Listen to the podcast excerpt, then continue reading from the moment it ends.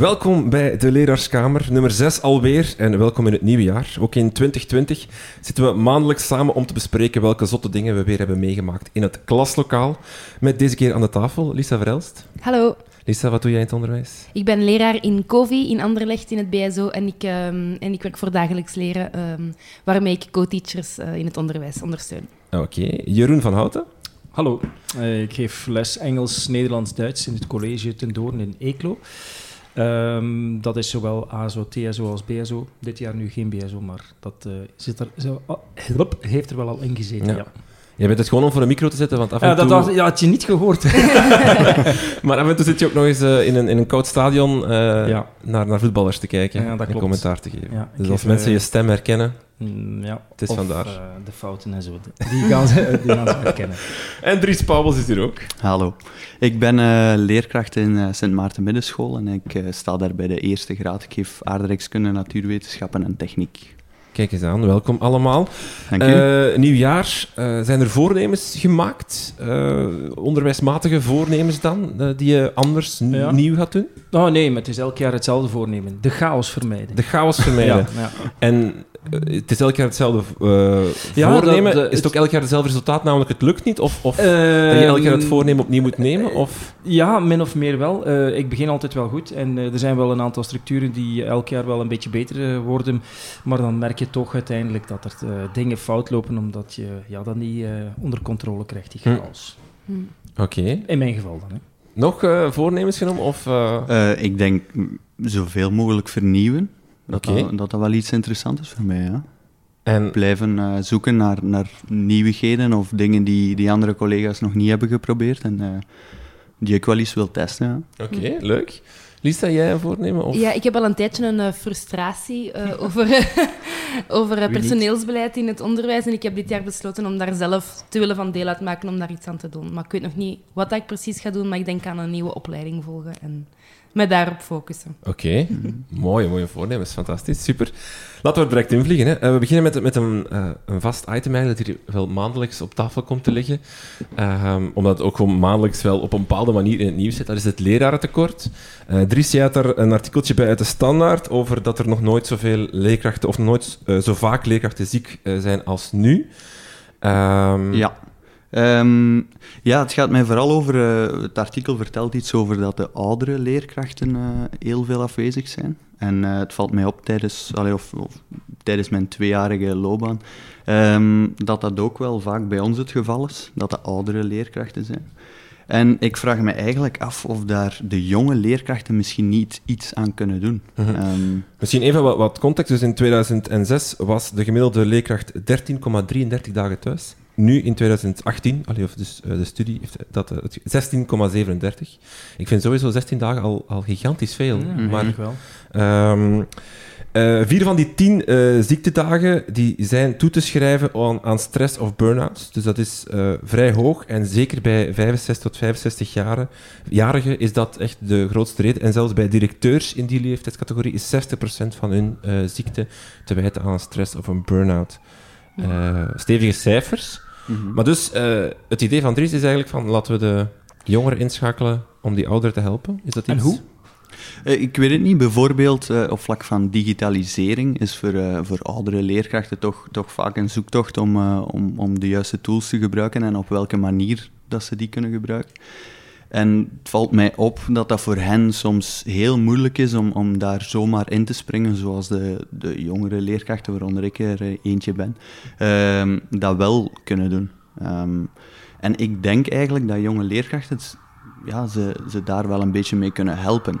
Ehm, dat we op dat vlak misschien wel de verantwoordelijkheid mogen nemen en moeten nemen. Ja, ik weet niet wat jullie idee Hmm. daarover is. Ja, en ik, was, ik denk dat je daar zeker gelijk in hebt. Ik denk dat we dan gewoon moeten opletten dat we die verantwoordelijkheid niet geven aan de jongere leerkrachten en dat we die zeker ook beschermen. Want Mhm. het staat natuurlijk niet in de cijfers, maar ook bij jonge leerkrachten zijn er Ja. heel veel eh, onzekerheden en, en stress en burn-out en zo. Ehm, en ik, ik vraag mij af waar het aan ligt, die burn-out bij de ouderen. Ik, ik heb zelf een vermoeden, maar ik, dat is niet, weet ik heb dat niet getoetst of zo, maar ik heb een vermoeden dat na een tijd, als je, als je al zo lang in het onderwijs staat, dat je moet elke keer opnieuw die, diezelfde routine doen. Uh, maar er komt ook zoveel op je af en je krijgt de indruk door vernieuwing dat je eigenlijk al 30 jaar slecht bezig bent. Um, ik denk, ja, ik kom elke keer terug op hetzelfde. Ik vermoed dat er meer een soort van ja, personeelsbeleidprobleem is, eerder dan dat dat jongere leerkrachten de verantwoordelijkheid van hun oudere collega's ook nog eens op hun, uh, op hun schouders mhm. zouden moeten dragen. Een, een personeelsbeleidskwestie, zeg je. Kan je dat uh, beter, uh, concreter maken? Heb je het dan over het feit dat je als leerkracht eigenlijk... Je loopbaan is vlak. Je ja. wilt spreken, de job die ik nu doe, ik geef Nederlands mm. in de eerste graad, dat kan de job zijn voor de rest van mijn 40-jarige loopbaan nog. Is het mhm. dat wat dan zorgt dat je toch op een gegeven moment een beetje de grens van... Hmm. Ja, dat is dan een bore-out. Hè? Dat is dan uh, dat je op, je op een tijd, na een tijd zo het gevoel krijgt van ja, wat, wat, ben ik hier nu eigenlijk wel aan het doen? Maar daarnaast denk ik dat we soms ook zo de, de talenten en de kwaliteiten van die oudere leerkrachten niet genoeg naar waarde schatten en dat we die niet genoeg echt inzetten voor wat dat ze... Uh, voor, voor, wat die eigenlijk wel... Ja, dat, dat zijn de steunpilaren van ons onderwijs. Hè. We moeten die echt wel we mogen niet bij elke vernieuwing ervan uitgaan, oh, en die oude gardo gaan we die nog meekrijgen, maar we moeten die mee inzetten in die vernieuwing, want we hebben daar heel veel aan. Die hebben al die, pen, hoe dat, die pendelbewegingen, die slingerbewegingen al meegemaakt. Ja, die zien die slinger gewoon terug. En, die, denken, daar zijn we weer. Wij, als wij gewoon in het midden blijven staan, dan, dan is het goed, want we hebben allemaal naar links en naar rechts zien uh, gaan. Um, maar hier in het midden is het goed. Maar ik denk dat uh, scholen op zich um, het zichzelf gewoon af en toe te moeilijk maken. Uh, door uh, elke onderwijsnieuwigheid uh, aan te grijpen om dat te willen implementeren in lessen enzovoort. En daar werkgroepen om rond te bouwen. Ja, ik denk dat dat gewoon te moeilijk is. Dat er te mm -hmm. veel werkgroepen zijn, dat er te veel initiatieven tegelijk zijn, dat dat allemaal op elkaar gestapeld wordt. Um, en, en, de manier waarop je in, in het onderwijs staat, ik bedoel, dat gaat snel. En elke, elk jaar lijkt het mij sneller te gaan. Dus ik denk wel dat het moeilijk is voor uh, ja, mensen die een bepaalde leeftijd bereikt hebben. Is het ook niet zo dat je... Ik kan me voorstellen, als je bijvoorbeeld 30 jaar lesgegeven hebt, dat je al een, een, progress, of een curve gemaakt hebt. Hè. Je hebt beter leren lesgeven, je hebt ontdekt wat er werkt, wat er niet werkt, wat je goed kan, wat je niet kan. En dan ben je op een gegeven moment op het punt van, ik denk dat ik er grip op heb. Mm -hmm. Het zal dan nog... Uh, maar dan word je inderdaad bestookt door constant iemand van bovenaf die zegt mhm. van, we gaan het toch anders doen, je moet het meer zo doen, je moet meer mhm. zo doen. Dat je, en dan, dat je dan een soort van conservatieve reactie terugkrijgt, omdat, je zo, omdat die persoon zo heeft van, maar allez, ik heb hier al, al 30 jaar gezocht naar hoe het moet, ik, ik denk dat ik het goed doe. Stop met mij lastig te vallen. Ja, ja. Maar ik ga een voorbeeld geven van, van een van mijn collega's die, waar ik echt gigantisch naar opkijk. Um, dat is een, uh, een leerkracht geschiedenis en uh, Nederlands die als geen ander kan vertellen. Die kan echt instructie geven op zo'n interactieve manier. Als, want ik geef in co-teaching lessen, maar als die bezig is, dan zit ik zelf gewoon mee op de achterste bank te luisteren, want dat is zo interessant. En ik kan zoveel van haar leren, van de manier dat zij instructie geeft. Maar vanaf het moment dat wij met co-teaching en, en zo meer flexibele trajecten zijn beginnen werken, was er wel eventjes de vraag van haar van, ja, moet ik dan alles wat ik heb opgebouwd aan de kant schuiven? En ik ben gewoon zo dankbaar dat wij een manier gevonden hebben om haar toptalent ook gewoon super nuttig in te zetten, want zij is nu degene die de instructies geeft. Zij kan dat goed, zij doet dat goed. Uh, zij doet dat graag. Ik doe dat iets minder graag. Ik, heb, ik, ben, ik ben iemand die liever of die beter is in uh, groepswerk ondersteunen of individuele begeleiding en zo. Um, en ik ben, ik ben super dankbaar dat we haar talent echt wel ten volle hebben kunnen inzetten in een vernieuwing. Is dat dan wat je er juist uh, aanduidt, van mm. een soort van talentmanagement dat we niet genoeg mm -hmm. doen in het onderwijs? Namelijk want co-teaching lijkt voor sommige mensen dingen uit te sluiten, terwijl het misschien eigenlijk gewoon uh, dingen mm -hmm. open, open, openzet. Mm Vernieuwing lijkt voor sommige mensen ook deuren te sluiten van het mag niet meer zo, het moet zo. Terwijl het misschien we het altijd meer moeten zien van een en-en-verhaal. Mm -hmm. van En mensen kunnen laten inzetten waar ze goed zijn. Ja, co-teaching lijkt mij de ideale manier om uh, die beide uh, leerkrachtengroepen bij elkaar te brengen. Uh, jongeren en ouderen, ze kunnen van elkaar leren.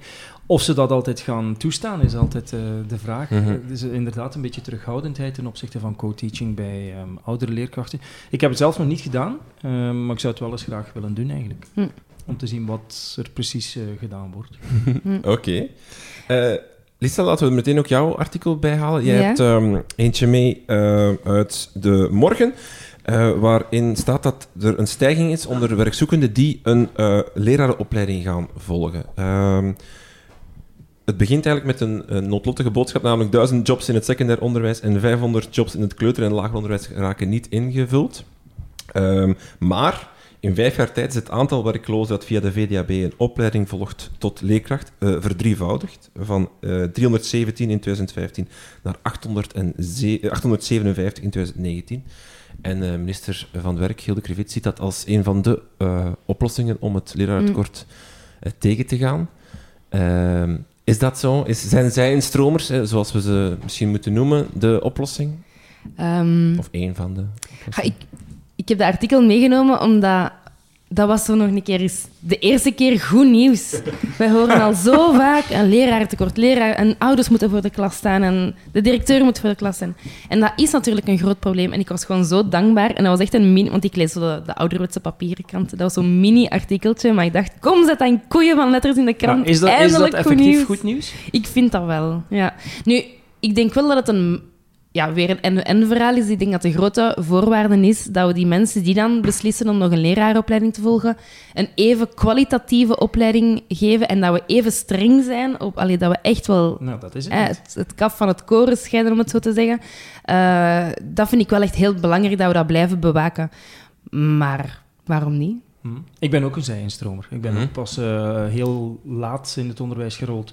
Maar ik had wel eh, ja, ook mijn studies gedaan. En ik heb mijn lerarenopleiding gedaan toen ik al voor de klas stond. Dus dat was eh, heftig om te doen. Hm. Ehm, ik heb er uiteindelijk drie jaar over eh, gedaan om eh 60 studiepunten aan de universiteit eh, ja, af te werken. Dus dat Mm. is eigenlijk niet zo makkelijk. En eh, is het dan... Ik, ik, ik vraag me altijd of we naar zijn stromers moeten kijken, van, hè, want nu heb, krijg je het wel het gevoel dat men ze...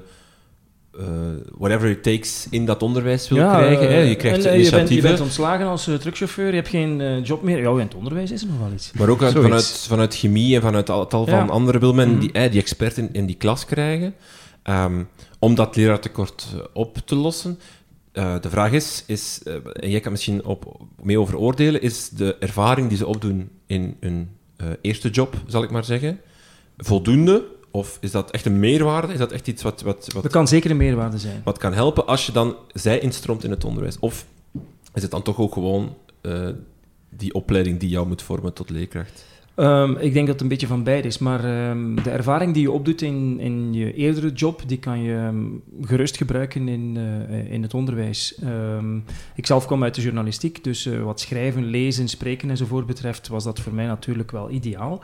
Ehm, maar ik denk wel, iemand die uit de chemie komt, die, die weet ook waar ze naartoe gaan. Ze weten ook eh, waarom ze dat studeren en wat ze daarmee kunnen doen. Dus je gaat gewoon van... van je gaat gewoon een paar stappen terugzetten in het onderwijs en dan zeg je tegen die eh, leerlingen, kijk, dat kan je er allemaal mee doen. Dat is allemaal mogelijk. En dat, dat biedt hen ook een heel concreet eh, toekomstperspectief. Dus ik denk dat, dat, wel, dat zo'n dingen wel waardevol kunnen zijn. Mhm. Natuurlijk, ja, die opleiding moet, eh, moet degelijk zijn. Mhm. En ik weet niet eh, welke opleiding er voorlopig is, of die getoetst is aan eh, allerlei normen, dat weet ik nu allemaal niet.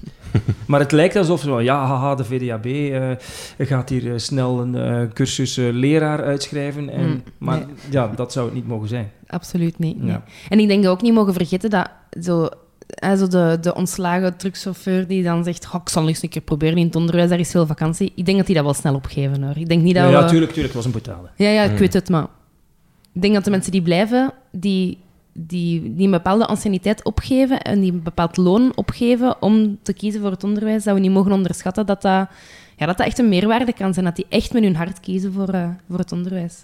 Allee, Omdat- dat hoop ik. Ondertussen worden er door het kabinet eh wijd tal van eh, oplossingen gezocht. Hè. Er zijn er een heleboel geformuleerd. Eén daarvan is bijvoorbeeld naar vier dagen les gaan in plaats van vijf. Ik denk dat er gisteren of, of eergisteren een artikel in de Standaard stond die dat onderzocht.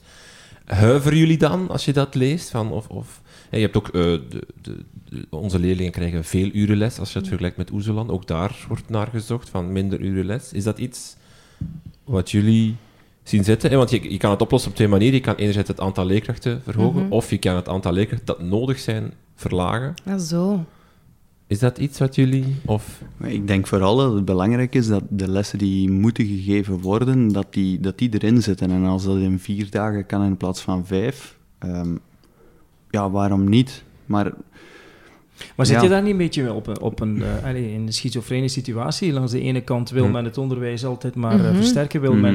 men uh, excelleren, om het maar eens te zeggen. Um, en, en aan de andere kant zeggen ze, oké, okay, ja, maar dat excelleren dat moet in minder uren gebeuren of minder dagen ja. gebeuren. Ja, dat is een beetje zeggen van, ik ga vier vijfde werken, maar ik moet hetzelfde werk doen. Mm -hmm. Ja, oké. Okay. Ja, ik heb er ook moeilijk mee. Okay. Maar um, wat ik wel wat ik wel een mooie kans zou vinden, is als er, meer, allee, als er creatiever zou omgegaan worden met het statuut als leerkracht. We hebben dat vorige keer, of een van de vorige podcasts ook al besproken. En ik heb altijd het gevoel dat de mensen die Rinken hier aan tafel verzamelt, dat dat altijd mensen zijn die zo leraar en journalist, of leraar en podcastmaker, of leraar en onderzoeker of student. En ik zou het zalig vinden mocht dat, mocht dat allemaal in uw statuut als, als onderwijsmens meer plaats zou kunnen krijgen. En ik denk echt dat wij meer mensen uit andere sectoren zouden kunnen aantrekken. Als die mensen bijvoorbeeld. Um, bijvoorbeeld uh, hun link met de journalistiek zouden kunnen verder zetten. maar dan, ik ben nu maar laat op aan het denken, of ja, dat, dat is het voorbeeld dat ik vorige keer gegeven heb, dat je onderzoek kan doen, maar dan wel verbonden met jouw school en dat je op die manier een wisselwerking kan creëren. En dan geef je inderdaad minder uren les, maar dan vul je dat wel aan met ander werk dat, dat positief kan zijn voor je school. Uh, ja, dat denk ik wel dat dat meer mensen zou aantrekken. En ik denk dat we gewoon niet bang mogen zijn voor zo de... We mogen niet um, de mensen minder uren geven, want er, zijn nu al, er is nu al een groot lerarentekort. Want ik denk wel dat dat ingrepen zijn die op langere termijn uh, ja, het beroep wel in, in, een mooier daglicht kunnen stellen. Oké. Okay. Uh, Jeroen, jij wou ons iets vertellen over uh, de PISA-studie die onlangs uh, begin december begin uitkwam. December, ja. Over lezen. En jij wou een vergelijking trekken tussen Vlaanderen en, en, Ierland. Ja, dat is eigenlijk heel toevallig gegaan. Een um, ex-studiegenote van mij die is twintig jaar geleden naar Ierland verhuisd. Heeft daar een, een, gezin opgebouwd. Heeft daar kinderen die ook naar de middelbare school gaan. En toen ik die PISA-studie zag, toen bleek dat Ierland eigenlijk bij de top zat mm. in de wereld wat de lezen betreft. Toen dacht ik, ja oké, ik ga eens uh, bellen. Ik ga gewoon onze telefoon nemen en uh, naar die school bellen. Um, en ik ben als zodanigheid als, als journalist dan? Of als nee, gewoon leerkracht um, die wil weten hoe als, het moet? In eerste instantie als leerkracht. Ja. Um, in eerste instantie als leerkracht, omdat ik op uh, mijn school in Eeklo bezig ben samen met een uh, groep enthousiaste leerkrachten om een, een, een leesbeleid op poten te zetten. Um, ik zal daar straks misschien nog iets uh, meer over vertellen. Maar ik was daar wel in geïnteresseerd van hoe zij daarmee omspringen, hoe zij ervoor zorgen dat die Ieren dus plots beter zijn gaan lezen. Want dat is ook uh, niet altijd zo geweest. Um, en dat is een uh, directeur van een, mevrouw van de Sacred Heart School in Tullamore. En Tullamore is een stad in het midden van Ierland tussen Dublin en Galway. Um, 600 meisjes, een meisjesschool. Okay. Ja, en uh, eigenlijk is het heel simpel, zegt zij. Um, ten eerste moet ik wel zeggen, ze staan nogal cynisch ten opzichte van die PISA-resultaten. Want de Ieren hebben niet uh, al hun leerlingen ingezet bij dat onderzoek. Ze hebben eigenlijk geen representatief beeld van de bevolking of van de schoolbevolking laten meedoen. Dus in dat opzicht zit je eigenlijk toch al een beetje met een, verwrongen, uh, of een gevrongen situatie. Maar uh, neemt niet weg dat, ze, dat de Ieren ook een plan hebben opgesteld, een zestal jaar geleden. En dat begon in de lagere school, waar ze meer gingen lezen. Ze noemen dat daar literacy. En dat gaat dan door naar de middelbare school. En um, wat ze merkt is dat de leerlingen die nu op de middelbare school komen, die worden allemaal getest in het eerste jaar. En die zitten op een leesniveau dat hoger ligt uh, wat leeftijd betreft. Dus je zit op leesniveau 13, 14 tot 15 jaar, terwijl ze 12 zijn. Wow. Um, ten opzichte van zes jaar geleden. En om dat verder uit te breiden, uh, hebben ze een heel ingenieus, maar simpel systeem uitgedokterd. Oké, okay, je maakt ons benieuwd. Ja, dat is heel simpel. Je laat alle leerlingen, allemaal, een uur lezen per week. En dan gaan ze naar een uh, bibliotheek. Daar hebben ze beanbags, daar hebben ze van die uh, kubussen, uh, zetels, banken, noem het maar op. enige voorwaarde is, er mag alleen gelezen worden. Geen elektronica in het gebouw, geen gsm's. je mag ook niet niets doen, je mag ook geen huiswerk maken, maar lees je de krant, lees je een tijdschrift of lees je een boek uit de bib, dat is het. En dat is een uur. En daar zit, daar zit geen echt plan achter. We moeten, ze moeten daar niet echt iets zien eh, veranderen. Ze moeten dat niet kunnen vertalen in eh, cijfers en eh, verbeteren enzovoort. Er is geen Dus- boekbespreking aan gekoppeld? Of, Niet noodzakelijk, nee. nee. Dat gebeurt dan in de lessen Iers. Ja. Of Engels. Want Iers is nog iets anders dan. Ehm, maar Engel, in de Engelse les wordt dan wel een boekbespreking opgegeven enzovoort. En daarvoor moeten ze dan wel een boeken lezen. Maar dat hoeft daar niet te gebeuren. Dus eigenlijk gewoon een uur lezen per week. Dus in de, de secundaire scholen gaat men Ja. gewoon elke klas Één uur per week naar eh, de bibliotheek of de leesruimte en men gaat er gewoon mannen een uur lezen. Dat is het. Oké, Dat kijk. is toch eigenlijk ongelooflijk simpel. Iedereen kan dat ook doen. Hm, ja. Elke school zou dat kunnen doen. Natuurlijk, het is een uur uit je, ja, Hm. uit Ik, je doe het, ik doe het tien minuten per week. Elke, elke vrijdag dat ik mijn leerlingen de Ah, eerste oké. tien minuten van de les lezen. Ja. Dus, eh, eh, En hoe reageren ze erop? Ik, dus, dus, ik ben begonnen in januari, dus we hebben het nu al drie, vier keer gedaan. Ah, ja. Dus tien minuten gigantisch rustig en heel fijn. Ik pak ook zelf een boek mee, ik lees dan zelf ook en dan zitten we Mm. allemaal te lezen. Ik heb dat voor nieuwjaar ook gedaan. Dus ehm, het wonderbaarlijke voorval met eh, Hond in de Nacht eh, van Mark Hedden heb ik eh, voorgelezen. Enfin, dat, een stuk natuurlijk, want je kunt het niet uitlezen. Ehm, in de lessen Nederlands. Ehm, elke les Nederlands begonnen daarmee met een stukje. En wat je merkt is dat die leerlingen heel rustig worden, zitten heel goed te luisteren. En als je dan begint met de les, is dat, eh, ja, dat gaat heel eh, vlot. En ja, dat, dat jij eigenlijk- las voor of ze lazen zelf? Ik las zelf. Ah, ja, bij mij Ja. lezen ze zelf. Ja. Gewoon elke een boek dat ze willen lezen. Maar dat is ook eh, iets wat we doen op onze school. Wij ehm, organiseren eh DEAR-projecten. En dat is eh, Drop Everything and Read. dus eh, drie keer per jaar dat we een sirene laten afgaan, eh, waar ze dan eh, een kwartier eh, moeten lezen. En alles laten vallen, letterlijk alles. Eh, dus eh, zitten ze in de sporthal, dan stoppen ze en moeten ze lezen. Eh, zitten ze gewoon de les geschiedenis, Nederlands enzovoort, dan leggen ze hun eh, boeken langs de kant en een kwartier lezen. Ja.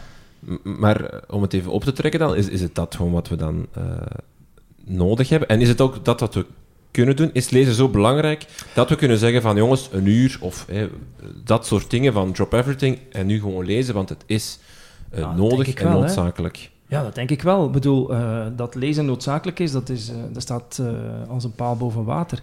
Ehm, als je, allee, lezen, de leesvaardigheid zorgt ervoor dat je kunt leren ook. Hm. En, en die zijn onlo- onlosmakelijk met elkaar verbonden. En ik eh, lees wel eh, in interviews met jongeren die zeggen, ja, wij lezen niet graag omdat wij de woorden niet begrijpen. Maar ja, als je niet leest, kan je die woorden niet begrijpen. En dat is een, een vicieuze cirkel. Dries, jij geeft eh eh, arbeidskunde en, en eh, techniek, als ik me niet vergis, en natuurwetenschappen. Ja. Eh, allemaal één of twee uur vakjes. Mhm. Zou jij het zien zitten om dan een half uur eh, je les kwijt te geraken van Kwartier, een hè, week kwartier, of een kwartier, Ja, om dan leerlingen te laten lezen? of, Ehm, of had er ja. ook ergens in, in je hoofd zo van, Nee, oh, dat als is wel dat, een probleem, jongens. Als dat het leerproces versterkt, tuurlijk. Ja. Ik was mezelf de hele tijd aan het inbeelden, terwijl dat jij je verhaal aan het vertellen was van... Ik zie mezelf al naar de directeur stappen en even leuk vertellen van... Mijn uurtje mag wegvallen, we gaan een uurtje, we gaan een uurtje lezen met alle leerlingen.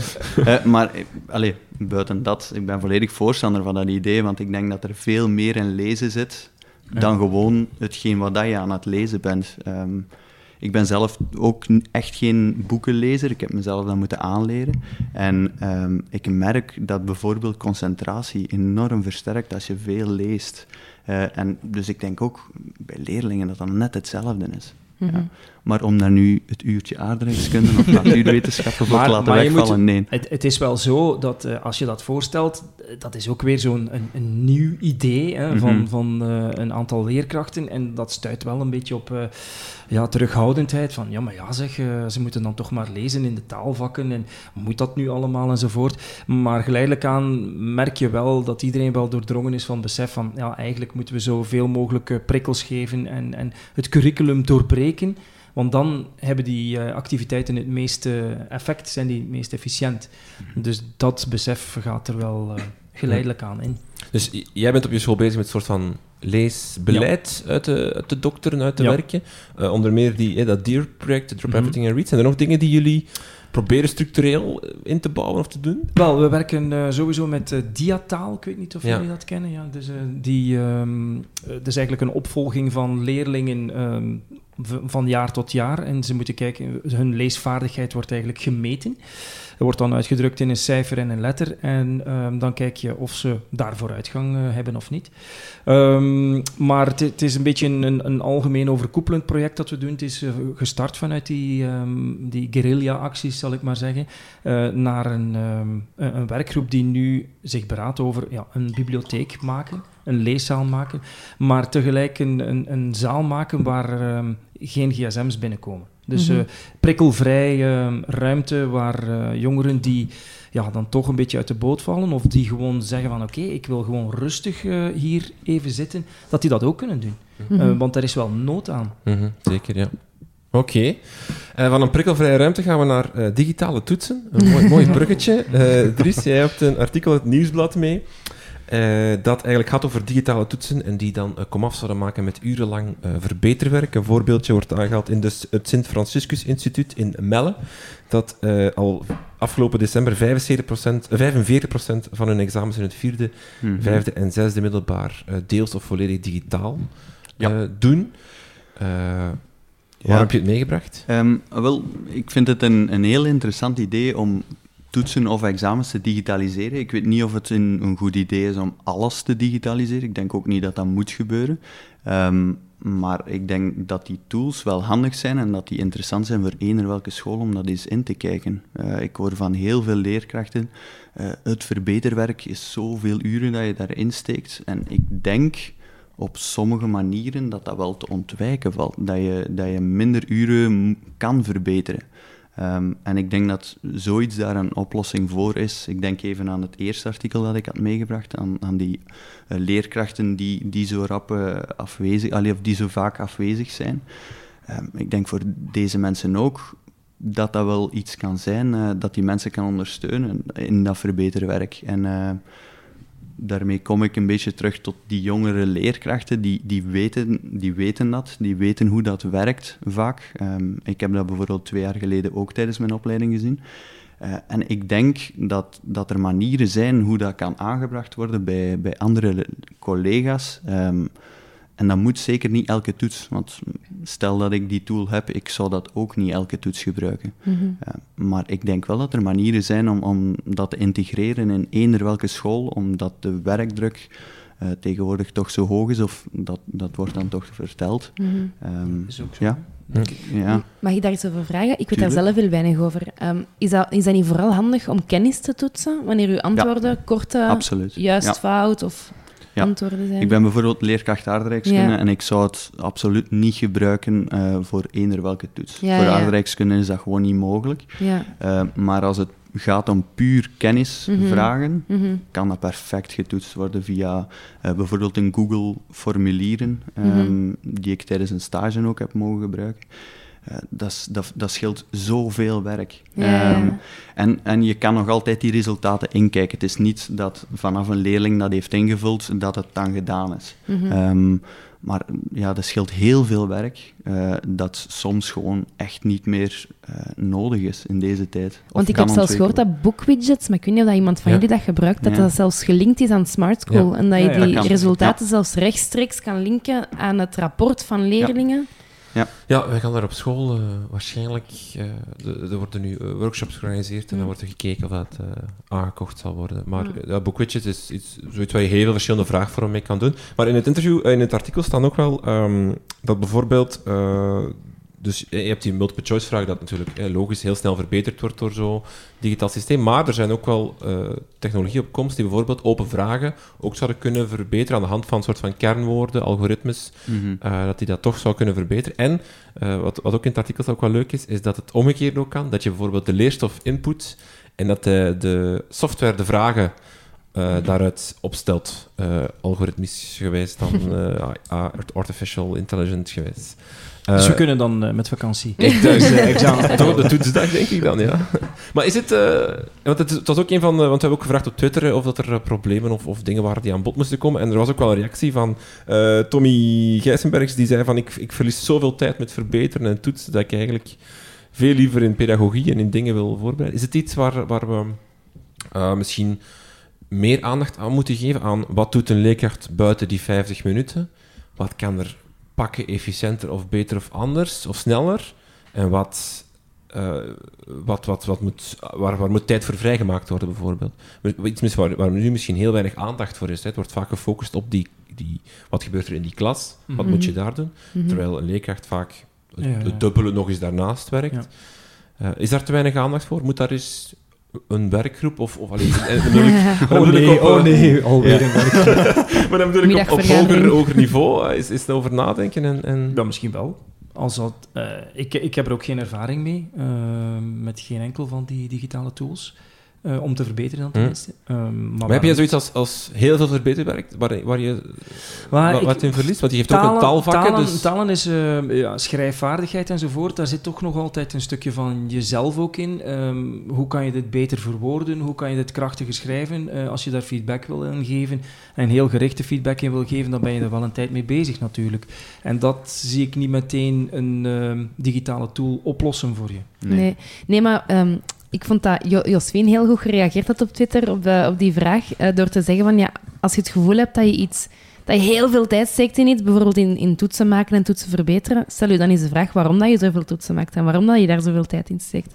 En ik denk dat dat wel terecht is en ik denk dat, ik denk dat we zeker zo van die tools gewoon moeten omarmen voor, voor de kleine, eenvoudige toetsjes. Hè. Als, als we ons, onszelf de vraag stellen waarom toetsen wij, ik hoop toch dat wij vooral toetsen om te zien of de leerlingen het begrepen hebben en wat dat we dan moeten doen om, eh, om hen dingen beter te laten begrijpen. Dat hoop ik toch, dat we niet alleen toetsen om een cijfertje op het rapport te hebben.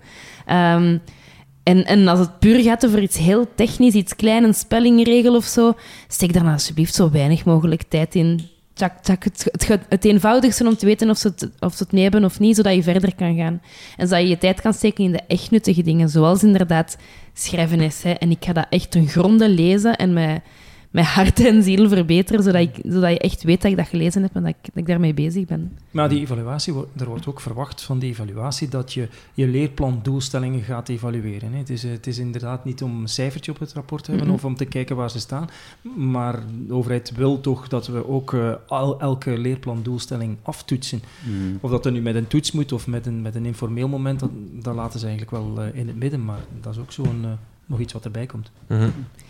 Misschien een, een vraag voor op Twitter te gooien. Eh, ik ben altijd heel grote fan als ik zo van die originele dingen hoor. Bijvoorbeeld, ach, nu moet ik even nadenken of ik het juist heb, maar een leerkracht die, ehm, ik weet niet meer waar ik dat gelezen had, die elke toets een commissie opstelt van drie, vier leerlingen die de toets niet meemaakt. Ah, ik doe dat.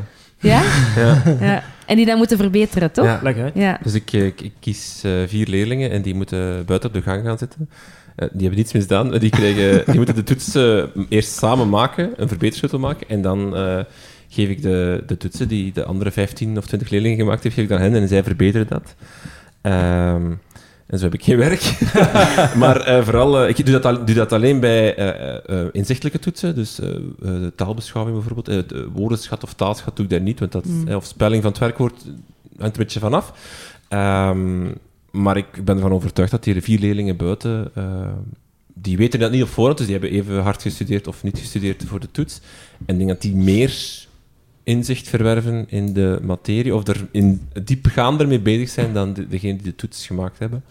Ehm, ik geef les aan een vrij, eh, dus aan het eerste of tweede middelbaar, dus ik, ik ehm, controleer het systeem nog heel hard, ik check een verbetersleutel, ik geef ook zelf nog wel eh verbetercriteria van het is min een half of het is min één, maar eigenlijk zou je ook dat vrij kunnen laten, want dan krijg je nog de interessante discussie, eh, voor wat trek je een punt af, voor wat trek je een Ja, half ja, punt af, hoe Ja, dat zijn ook nog wel leuke discussies die, die leerlingen onder elkaar, als je, zeker als ze een oudere leeftijd hebben, kunnen voeren, maar En geef je dan die eh, commissieleden dan eh, feedback op, eh, op hun werk enzovoort? Ja, dus ik, ik controleer de verbetersleutel wel en ik zeg dan van, dit is nog fout jongens, hier even nog over nadenken.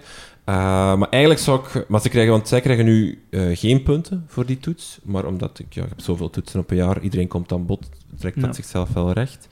Ehm, maar eigenlijk zou je bijvoorbeeld ook daar dan op hun te- eh, punten kunnen geven. evaluatie, ja. Ze missen af en toe nog wel eens een, een fout op een toets en zo, dus, maar ja, het is zeker niet zonder werk, maar het is, ik vind het wel een leuke manier. En heb je daar al concrete resultaten van gezien? Van hoe ze verbeteren of zo? Nee, nee, hoe ze beter worden, ik zal het zo zeggen.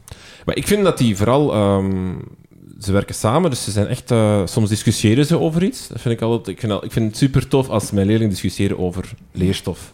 Ik vind, ze discussiëren heel vaak onder elkaar, maar zelden over leerstof. Ik vind dat wel super interessant als ze buiten aan het discussiëren zijn over of dat een leidend voorwerp is of niet. Ja. En dan elkaar de theorie tegen elkaar zitten te, te citeren.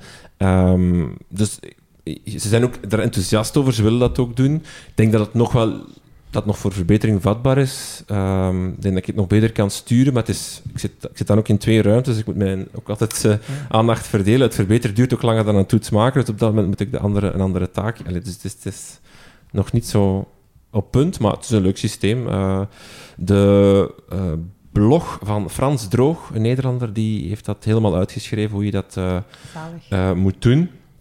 Uh, die heeft zelfs, uh, als ik me niet vergis, uh, patches voor de mensen die buiten moeten gaan verbeteren, denk ik. Als ik niet, of, of toch zoiets van een... een Hub Holland Hub. Een badge of zo. Of heeft er een naam ook voor? Heeft er een naam voor, voor dat hele... Dat dan een team en... en enfin, ja. Maar sharing is caring, hè. Ik denk dat dat, dat zijn supernuttige dingen, want ook zo het hele ouderwetse, zo maak een toets en verbeter dan de toets van uw buur. Sorry, ja, maar daar is, daar is, eigenlijk niets ja. mis mee. Dat, dat verlicht echt het werk voor u als leerkracht. Hè. Ja, maar daar, daar, hoor je, daar hoor je eigenlijk ook hetzelfde. Wat je, jij zegt, ze gaan discussiëren over de leerstof en, mm -hmm. en, over dat punt of het halve punt. Of is dat niet te streng of is dat mm -hmm. niet te, te, zwak? En eigenlijk zeggen ze dan toch heel vaak, ja, sorry, het is fout, uh, punt, uh, punt weg. Ja, ja, leerlingen zijn harder als ja, soms. Ja, ja, dus, ik weet nog, spelling van het werkwoord. En hij moest het werkwoord uh, posten, het waren Engels, uh, zo Engels werkwoord in het Nederlands vervoegen. Maar de leerling vond dat de P niet duidelijk geschreven was. Dus fout.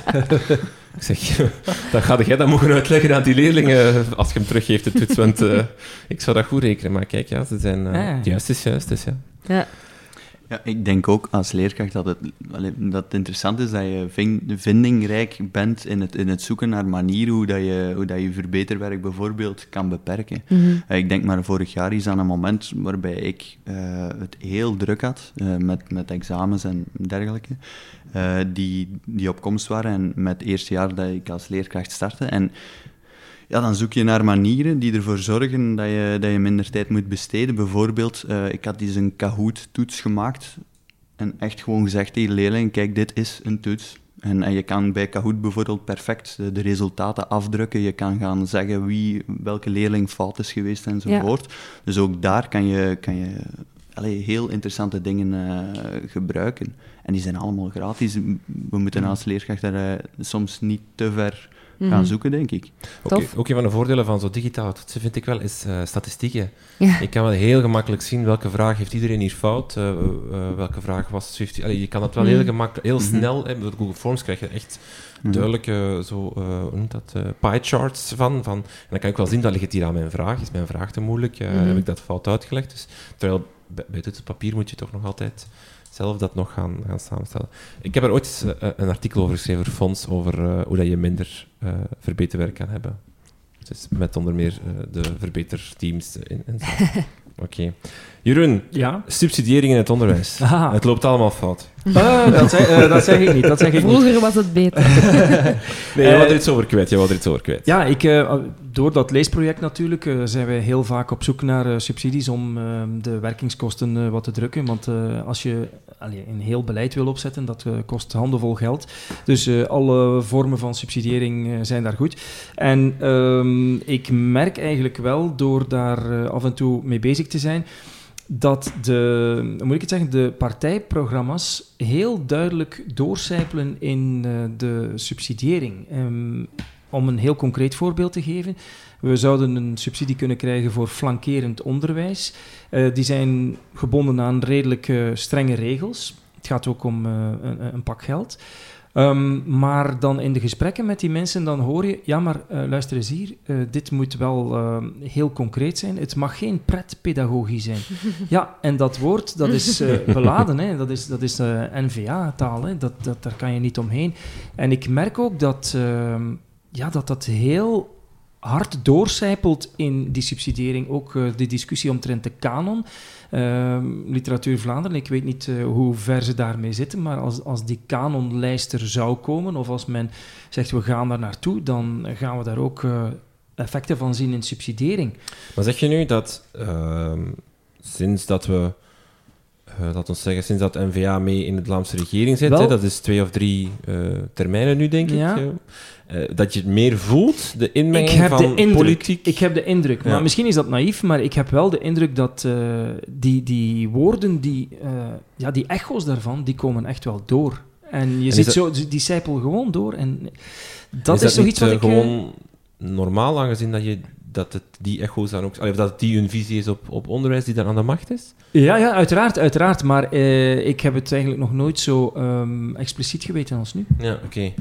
Als, het woord pretpedagogie, is, ah ja, ik denk dat het eh, Bart Wever zelf geweest is die het eh, gelanceerd heeft. En, ja, en als, dat in die, als die partijmensen dat allemaal oppikken en, en elke keer opnieuw gebruiken, dan wordt dat heel eh, hard doorgegeven. En dat heb ik eigenlijk eh, eerder niet gezien. Is het iets dat jullie ook al gemerkt hebben? Dat eh, je voelt dat er een verandering is eh, aan de macht dan, zal ik het zo zeggen, die, die jou als leerkracht een bepaalde bocht wil dwingen? Moet hier woorden verzinnen. Zo wat, Gevaarlijk terrein. Ja, neutraal te blijven.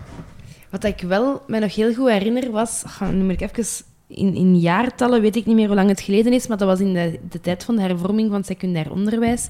En dat dat bijna af was, dat dat bijna ging doorgevoerd worden. Dat was nog voor Hilde Krevits, denk ik. Met Pascal Smet dan. Ja. eh, ja, en die hebben ze toen tegengehouden. Hè? Ja, en dat ik toen wel merkte dat, dat ehm, als ik eh, ministers of, of, allee, of ik politiekers op tv hoorde spreken over die hervorming, dan voelde ik wel ook vanuit bepaalde kringen, vanuit, denk vooral N-VA-kringen, zo die, die woorden gebruiken om te appelleren aan de meer traditiegerichte leerkrachten. En toen had ik wel het gevoel van, oké, maar hè, wat is de kip en wat is het, allee, het ei? Eh, merken wij nu het beleid op de klasvloer of wordt er goed gekeken naar wat er leeft op de klasvloer en worden daar dan de juiste frustraties en woorden uitgelicht voor electoraal gewin? Ik weet het niet. Hmm. Maar is het iets, ehm, bijvoorbeeld, er is een, je kan een subsidie geven voor eh, leesonderwijs, waarbij je gewoon zegt van het criteria is je moet het gebruiken om aan leesonderwijs Voilà, te werken. leesbevordering doen, hè? leesbevordering Ja. te werken. Of je kan een subsidie geven, je moet aan leesbevordering werken en wel op deze manier. Mhm. eh, met bijvoorbeeld, je mag enkel boeken gebruiken uit het Vlaams kanaal. Een, Ja. een gewoon Mhm. voorbeeld, verder geen politieke... voor alle duidelijkheid, dat is nog niet het geval. Nee, maar bijvoorbeeld eh, is dan punt A namelijk hier is gewoon het geld, doe ermee wat je, allee, of jouw visie, of doe ermee met wat je wil eh, vanuit jouw visie, vanuit jouw idee, vanuit jouw school. Is dat wat we moeten bewaken? Of mag een overheid eh, toch iets meer gaan sturen en gaan kiezen van, ja, we willen wel, wij weten het beter, zal ik maar zeggen, hè, dan, en we willen die visie daarin krijgen, dus het moet die visie ook uitdragen. Dat is een warge vraag, hè. Ja, maar ik snap wel wat je bedoelt. Mijn vraag is eigenlijk in hoeverre moet de leerkracht met rust gelaten worden? Of in hoeverre mag een overheid toch een beetje waar voor, allee, of een beetje eieren voor zijn geld gaan vragen? Dat is een andere uitdrukking. Ja, dat is, dat is de moeilijke discussie natuurlijk. Hè. Ja. Maar, maar ehm, als, je, als je naar een ehm, overheid gaat met de vraag: ja, oké, wij willen eigenlijk geld om leesbevordering te doen en om leesplezier ehm, aan de man te brengen, ja, dan staan ze nu al huiverachtig er tegenover, tegen leesplezier. Nee, het moet geen plezier zijn, het moet opleveren. Ja. Het moet eh, uitgedrukt worden in cijfers en liefst nog in verbetering en excelleren, om dat eh, andere woord maar eens te gebruiken. Die indruk heb ik wel, dat, dat, eh, dat, dat wat in de partijprogramma's eh, staat en, en wat eh, verkondigd wordt, dat het heel snel en direct doorgegeven wordt. Hm. En ja, ik voel me daar niet zo geweldig gemakkelijk bij, moet ik Hm. eerlijk zeggen. Laat ons er misschien eh, even eh, een ander eentje, een artikel dat ik heb meegenomen. In, in Nederland is er een klein relletje, omdat er in Nijmegen een eh, docent geschorst is nadat hij een kritisch boek geschreven had over de lesmethode die de school gebruikt. De school gebruikt voornamelijk gepersonaliseerd leren, dat heel, heel breed, maar ze vullen dat in op een bepaalde manier. Die docenten had een, een boek geschreven waarin dat ze dat proces beschreef en ook vrij kritisch was. En uiteindelijk is ehm, de docenten geschorst. Eh, er is veel om te doen geweest. De uitgeverij heeft dat bekendgemaakt. De docenten zelf in kwestie geeft geen eh, eh, uitleg of reactie. Moet ik mij nu zorgen maken om uitspraak? Dat daar komt mijn vraag straks. Ehm, maar het, heeft zelfs, het gaat- zelfs zover dat er een Kamerlid nu een vraag gesteld heeft in de Nederlandse Kamer daarover. Hè, in hoeverre eh, kan dit, hoe hoeverre kan de, menings, eh, de vrije meningsuiting beknot worden van een leerkracht die eh, kritiek geeft op haar eigen school. Eh, nu is mijn vraag aan jullie. Ehm, durven jullie alles zeggen? zijn, er dingen die je, die, die je niet zou zeggen? Eh, omdat die, in, in hoeverre moet een leerkracht zijn de schoolvisie bijvoorbeeld eh, altijd vertolken op, in het openbaar? Daarachter staan en verdedigen en doen? Of in hoeverre mag die een kritisch boek schrijven over de schoolvisie van zijn school? En dat publiceren openbaar, hè? Ik denk dat het vooral gewoon belangrijk is dat, dat die leerkracht, nu in kwestie, ik weet het niet uh, heel specifiek, maar dat die de school uh, of het beleid daarvan respecteert. Maar ik denk niet dat die akkoord moet zijn. Uh, ik ben ook niet akkoord met alles wat er bij ons op school gebeurt. En ik durf dat gerust zeggen. Um, ja, als nieuwe leerkracht. Nog dat mijn directeur nu niet luistert. uh, nee, maar ik denk dat het misschien wel goed is dat je leerkrachten hebt op een school die niet altijd akkoord zijn. Als iedereen gewoon ja knikt, kom je... Allez, dan gaat er nooit iets veranderen. En ik denk dat het duidelijk is op dit moment dat er wel een aantal dingen moeten veranderen. Uh, maar nu, in die situatie, ik ga me daar niet over uitspreken, want ik weet ook niet... Het is heel moeilijk, denk ik, um, om te kunnen zien hoe dat allemaal verlopen is. Um, maar om, om, om een uitdrukking uit onze regio te gebruiken, mm -hmm. wat steek je daarmee in je zak om dat te doen? Wat, wat, wat voor voordeel heb je daarmee om, om dat in een boek uh, te schrijven en te publiceren? Ja. Als het enkel over je eigen school gaat, mocht het gaan over een schoolsysteem, uh, zoals de schoolhervorming, uh, onderwijshervorming, ja, oké, okay, dat is iets anders. Maar, maar stel nu als ik jou een, vraag, een kritische vraag stel over jouw school, waarmee ja. en jouw school zegt A, maar jij vindt eigenlijk B, mm -hmm. zou je dan uh, B zeggen of zou je dan de school verdedigen? Of uh, de school... De, de ik zou nuanceren. Nuanceren, ja. ja. Beste. Ik denk het, ik denk het wel. Uh, ik denk het wel. Uh, want want ja, ieder, iedere leerkracht zit met frustraties over zijn eigen school en over zijn eigen beleid. Dus daar moet je niet flauw over doen. Iedere leerkracht heeft wel zoiets en iedere school heeft wel leerkrachten die kritischer zijn dan andere. Maar als je naar buiten wilt treden, dan, dan denk je toch nog altijd, je, je staat voor je school. En je wilt toch het volgende jaar nog altijd uh, lesgeven mm -hmm. in die school. En je wil die leerlingen toch nog krijgen. Dus ik zou genuanceerd mm. spreken, denk ik. Mhm. Was dat uh, nuance genoeg? Ik Top. kan wel echt de bubbekes krijgen van mensen die naar de buitenwereld toe uh, zitten te klagen en te zagen over hun school. Maar als je dan zegt, ja, maar zeg het dan tegen... Allee, bijvoorbeeld, uh, stel dat er iemand een probleem heeft met mij en mijn manier van lesgeven, dat hij dat dan naar de buitenwereld toe gaat zeggen, maar niet tegen mij. Daar kan ik wel echt de kriebels van krijgen. Dus ik denk dat... Hou, hou een beetje de eer aan jezelf en ik denk dat bij mij op school ongeveer iedereen weet wat ik denk en waar ik akkoord mee ga en wat niet. En dan vertel ik dat hier, maar ik denk dat niemand op school gaat zeggen... Ah, heb je dat gehoord dat hij gezegd heeft? Want pff, mm. mensen weten dat. En natuurlijk ben ik niet altijd akkoord met alles, maar de eerste stap is om dat constructief op je school aan te kaarten. Hmm. Wat ik mij wel afvraag is, in welke mate wist die school zelf van het feit dat dat boek uit ging komen? Want ja, zo'n leerkracht die gaat toch niet zomaar ineens alle frustraties in een boek steken zonder dat er ja. iemand van de school zelf het weet. Ja, maar de naam van de school wordt niet genoemd mm -hmm. in het boek en ook de, voor de collega's wordt een pseudoniem gebruikt. Het is... Ja. Maar ja, het zal wel vrij duidelijk geweest zijn ja, dat toch over. Maar goed, dus, um, ja, ja. heeft dat een meerwaarde? Uh, bedoel, als het een, als het een aanklacht is tegen een, een groter uh, probleem in het onderwijs, dan zou ik denken, oké. Okay, maar als het echt maar zeer beperkt is tot, u, tot een school, dan, dan ja, waar, waar -hmm. slaat dat dan op? -hmm. ja, waarschijnlijk zal het een aanklacht geweest zijn tegen een doorgedreven vorm van gepersonaliseerd leren, dat je daar niet akkoord okay. bent en je gebruikt dan je eigen school of dat als, proces uh, ja. als voorbeeld om, of als kapstok. Um, ja, het is een vraag in hoeverre dat je ja. daar maar... Zou het niet veel beter zijn, moest die leerkracht, ga ik me nu niet over uitspreken, maar moest je als leerkracht uh, met een boek komen met nieuwe ideeën, om gewoon op die manier dan te tonen dat je het misschien niet eens bent met, met je school? Ik denk dat dat een veel positiever verhaal is dan, dan hetgeen wat er nu gebeurt. Ja. ja Oké. Okay. Voilà. Dankjewel voor jullie mening. Genuanceerd. Uh, Dries, uh, leerlingen die enkele vakken in, uh, volgen in een vreemde taal, spreken en begrijpen die taal ook uh, beter. Dat is een artikel uit, van de VRT, op de VRT Nieuwswebsite stond dat.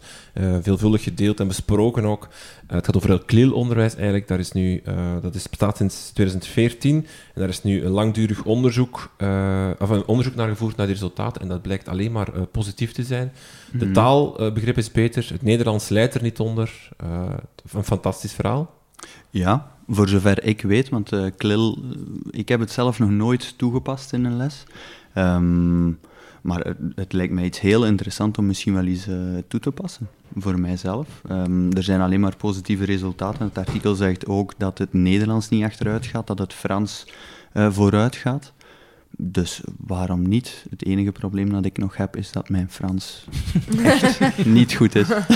dus het zal in het Engels moeten gebeuren, maar ehm, eh, ik vind het een heel leuk idee. En uh, zeker als dat onderzoek positieve resultaten vertoont, uh, is dat de moeite waard om, om te proberen. Het enige wat ik miste in het onderzoek was um, het niveau van het, van het vak. Dus bijvoorbeeld, ja. stel, in het Engels af. gegeven. Ja leidt de kennis en de vaardigheden in aardrijkskunde daar dan ja, Ik heb het op Twitter gevraagd en de reacties waren toch dat het ook de nieuwe mm -hmm. kennis van het vak er niet onder leidt. Dat, dat ja. of sommigen zeggen zelfs beter, maar inderdaad, het ontbrak wel in het onderzoek. Ik vond het ja. ook iets dat, als je het las, het artikel van, daar wordt niets over gezegd. Het gaat enkel alleen maar over taal. Mm -hmm. Terwijl ja, als je geschiedenis in het Engels geeft, goed dat het Engels en het Nederlands niet achteruit gaan, maar het geschiedenis ja. moet toch ook... Uh... Er wordt wel in die reportage verteld dat uh, het is een leerkracht geschiedenis, denk ik, die het in het Frans vertelt, um, dat de leerstof nog altijd de leerplannen volgt, maar dat mm -hmm. die wel een beetje beperkt blijft. Ah, ja. uh, maar op Allee, op die manier wordt het nog altijd, uh, eigenlijk wordt er alles gezien. Mm -hmm. uh, en de resultaten daarvoor zijn ook volgens mij wel redelijk positief. Mm. Maar inderdaad, voor de rest ga ik mij daar niet over uitspreken.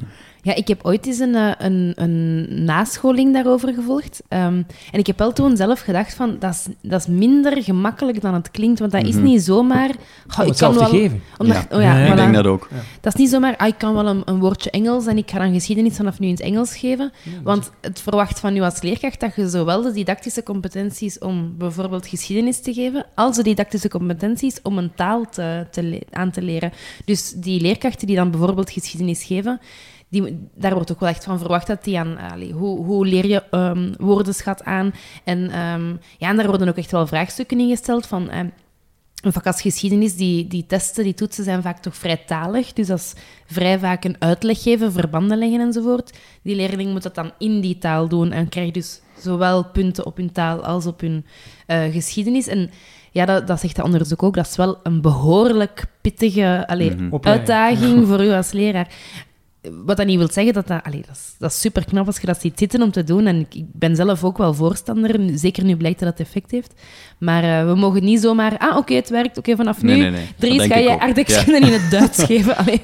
Nee, nee, maar, nee. Uh, uh, jij geeft Duits en...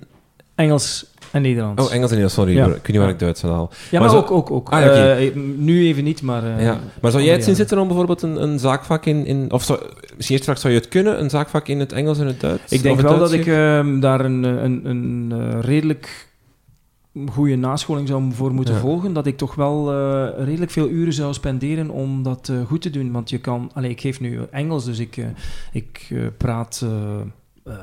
Normaal Engels uh, in, in, de klas over gelijk welk onderwerp. Dus als we aan het discussiëren gaan, dan spreek ik ook Engels. Dus mijn taal is wel oké. Okay, maar om dan um, ja, termen, terminologie te gebruiken uit de economie enzovoort, dan, ja, dan moet je toch wel um, wat studiewerk ja. uh, doen hoor. Ik dacht eigenlijk initieel toen ik van de eerste keer van Klil hoorde dat het eigenlijk altijd uh, een native speaker moest zijn die het, die het mocht of kon geven. Allee, om, het, om het effect te hebben. Omdat maar dat is ik... eigenlijk ook bijna niet mogelijk. Hè? Nee, nee, dat, dat snap ik. Maar, maar ik, ik kan me ook wel voorstellen dat je, als je bijvoorbeeld, hey, je gaat dan geschiedenis in het Engels geven, maar je bent zelf moedertaal Nederlands en er vraagt iemand, ik versta het niet, dat je dan zegt, ah, kom, ik even in het Nederlands ja. uitleggen. Allee, dat je dat snel doorbreekt, mm -hmm. denk ik dan een keer. Ja, want ik denk dat ook zoiets, bijvoorbeeld zoals Klil, dat dat serieus kan fout lopen. Als je een leerkracht hebt die, die denkt van, we zullen het iets uh, snel gaan toepassen, en eigenlijk bijvoorbeeld de Engelse taal niet beheerst, maar wel een les aardrijkskunde in Engels gaat geven, ja, dat kan gevaarlijk zijn. Mm -hmm. Allee, dat, kan, Wel, dat, daarom, dat is niet daarom, altijd maar ze positief. Moeten, ze moeten ja? ook uh, testen afleggen. Hè? Tuurlijk, dus, dus niet ja. iedereen kan zomaar uh, zeggen, we gaan even uh, switchen van taal. Mm -hmm. Maar uh, omtrent Klil moet ik eventjes naar mijn linkerkant kijken, want... Uh, de toeschouwers vandaag. Ja, ja. ja de kinderen van mijn vriendin, die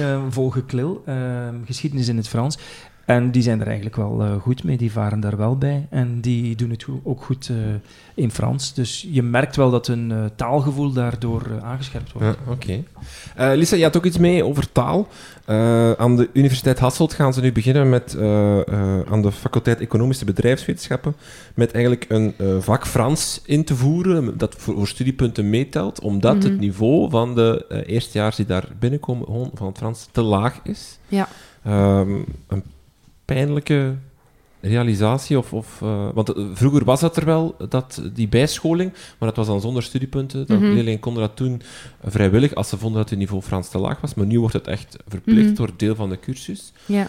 Eh, jij geeft zelf Frans. Ja, klopt. Ehm, Ja, ik had dat artikel gekozen ehm, en ik heb dat zelf gelinkt aan, ehm, aan iets dat ook van de KU Leuven, van de docenten van de KU Leuven, ehm, is verschenen. met, eh, met advies voor scholen om het eh, niveau van het Frans op te krikken. ja, zeven aanbevelingen. Hè? Ja, ja ik, zal iets, ik zal straks eventjes overlopen, maar eh, wat dat daar zeker een, een aspect van is, is dat, er, dat we zeker niet mogen de, de tijd dat de leerlingen in contact komen met Frans of een andere taal, dat we dat zeker niet mogen verkleinen. En daarom lijkt CLIL mij wel interessant, zeker als aanvulling op het vak Frans, om gewoon meer in contact te komen met de taal. Ehm, dus vandaar vind ik het wel een interessante aanvulling erop. Ehm, ja, wat blijkt uit, wat ze aan de universiteit eh, vertellen? Dus die leerlingen komen binnen en hoe dat die vrouw dat omschreef was... ze hangen wat woorden aan elkaar, maar ze kunnen eigenlijk geen grammaticale zin eh, formuleren of geen co- correcte zin eh, formuleren. Ze hebben daar wel de indruk dat de leerlingen ehm, grammatica kennen, dus dat het niet per se is dat, dat de kennis onvoldoende is, maar dat het heel moeilijk toe te passen is en dat ze eigenlijk het algemeen plaatje missen, zo het, de algemene structuur van de Franse taal. Ehm, en ik vond dat wel gewoon interessant om naast het artikel van de, docenten van de KU Leuven te leggen. Omdat ik moet toegeven dat ik eh, in het artikel van de docenten van de KU Leuven zo'n beetje miste van... Ik vond dat precies zo... We nemen met z'n allen aan dat het niveau van het Frans laag is en wij gaan aanbevelingen doen van hoe dat we dat gaan opkrikken. Maar ik miste zo'n beetje van zo, ja, maar waar gaat het over? Is de basiskennis onvoldoende? Is er eigenlijk wel basiskennis, maar kunnen ze dat niet zo goed omzetten naar, naar die vaardigheden? Eh, dus aan die transfer is dat dan. Gaat het over studieattitude? Wordt er niet genoeg gestudeerd voor het vak Frans? Ehm, dus ik vond die aanbevelingen een beetje zo... Hoe moet ik het zeggen? Er zijn een aantal dingen vanzelfsprekend in. Zoals voldoende uren Frans... ehm, en voldoende allee, het, vak Frans ernstiger nemen. Want dat is inderdaad wel waar. Het dan nu op een klassenraad. Hij is geslaagd voor alles behalve voor Frans. We geven hem een vakantietaak Frans en hup, we zijn ermee weg. Dus dat, dat, daar ben ik zeker mee akkoord. Maar ik denk wel dat we, dat we goed moeten weten waar die indruk vandaan komt dat het niveau eh, gezakt is, waar ik akkoord mee ga. Ehm, en wat dat we daar dan aan gaan doen. En dat mis ik soms in die hele discussie van het niveau gaat naar beneden. Mhm. Want dus de aanbevelingen van, van eh, de KU Leuven zijn dat er, eh, er moet een gedetailleerde opbouw komen van, van de basiskennis. Want Ja. eh, blijkbaar wordt de theorie tot, aan de tweede graad, tot en met de tweede graad eh, aangeleerd, maar niet meer in de derde graad Ja. eh, herhaald. Er, zou, er moet een expliciete evaluatie van die basiskennis komen. Het ligt nu de nadruk te sterk op vaardigheden. Er zouden kleinere klassen moeten zijn. Eh, we moeten dus het schoolvak. Frans eh, Ja. ernstiger nemen. Er moeten voldoende lesuren zijn. Er zijn no- nood aan vakleerkrachten Frans in het basisonderwijs. En er moet een herwaardering komen van Frans. eh, m, dat, dat moet dan kader binnen een bredere strategie die eigenlijk talen sowieso belangrijker maakt. Ja. Ik moet wel eerlijk zeggen, Lisa, toen ik die aanbevelingen las, zeg mij één vak waar dat die niet voor op- van Absoluut, op toepassing zijn. Ik ja. vond het een beetje... ehm, ik kan het arrogantie van enkele eh, professoren Frans of zo, die zo dachten van, we gaan ons vakje eens even eh, zeggen waar ze... Allee, ik bedoel, welk vak eh, moet er niet minder uur... Allee, of mag er wel minder uren krijgen, of moet En niet kleinere klassen. Ja, voilà. Iedereen wil dat. Ja, en ik, ik merkte toen ik dat artikel las dat ik frustratie voelde. En toen heb ik echt zoiets bij mezelf nagedacht van, maar hoe komt dat nu dat ik gefrustreerd ben? Want ik geef ook Frans. Ik ervaar ook dat het moeilijker wordt om, eh, om, om, om deftig niveau eh, allee, te verkrijgen. En toen dacht ik, volgens mij komt dat omdat... Ik ben nu tien jaar afgestudeerd. Ik heb linguïstiek gestudeerd eh, in, in Leuven. Ik heb vakken gehad zoals taalverwerving en onderzo- allee, ehm, onderwijstaal enzovoort. En dat is volgens mij echt al zo lang een discussiepunt. Volgens mij zou je, zou je zo een citaat van, van in de 16e eeuw kunnen halen waar dat er een professor zegt dat het taalniveau achteruit gaat. Die Balzac die had geen niveau. Ja. nee, en ik, ik wil daarmee echt niet, echt, echt, echt niet zeggen dat ik het onbelangrijk vind of dat ik het niet correct vind, want het is wel zo. We moeten er echt iets aan doen. Maar ik heb, eens, ik heb eh, terug eh, gesnuffeld in mijn, eh, in mijn, in mijn, allee, mijn boeken van toen ik mijn master in linguïstiek studeerde. En het ding is gewoon... Er is, je- gaat heel lang moeten zoeken om een professor te vinden of een onderzoeker die, gaat, die u zegt dat, dat kennis onbelangrijk is. Er is niemand die zegt dat in taalverwerving kennis onbelangrijk of, of niet nodig is. Dat is vanzelfsprekend. Dat is vanzelfsprekend dat je woorden moet kennen, dat je grammatica-regels moet kennen om te kunnen spreken enzovoort. Ehm, Maar, maar ik, ik denk dat ze ehm, kritiek hebben op het feit dat er meer en meer gefocust is op vaardigheden. Ja, maar dat is waar, hè. Ehm, maar ik denk dat iedereen ook gewoon voelt dat het een niet zonder het ander kan. Je kan niet spreken zonder woorden te kennen. En je kan geen grammatica-regels... Als je grammatica-regels kent, wil dat nog niet zeggen dat je kan schrijven en kan spreken. Dus het is vanzelfsprekend dat die twee ehm, belangrijk zijn. Dus er is nooit iemand geweest die gezegd heeft, laten we kennis afschaffen. Wat wel zo is, is dat er ehm, vanuit sociolinguïstisch onderzoek enzovoort ehm, wel gezegd is geweest van ehm, in een, een, een vroeger, echt een klassieke eh, manier van lesgeven, dat er een te grote focus was op puur de grammatica-regels, zonder die transfer te maken. Zonder dan eh, te gaan kijken van, oké, ze kunnen nu al die regels, maar kunnen ze dat ook toepassen? Ik heb zelf een ervaring van, van toen ik zelf in het middelbaar onderwijs zat. Ik, ik deed Latijn moderne talen. Bij mij betekende dat in plaats van vier uurtjes Frans oefeningen doen op Le Passé Composé, was dat vijf uur oefeningen op Le Passé Composé. Maar ik heb nooit in mijn hele schoolcarrière een boek moeten lezen in het Frans. We hebben nooit een film gezien in het Frans. We hebben nooit een debat gevoerd enzovoort.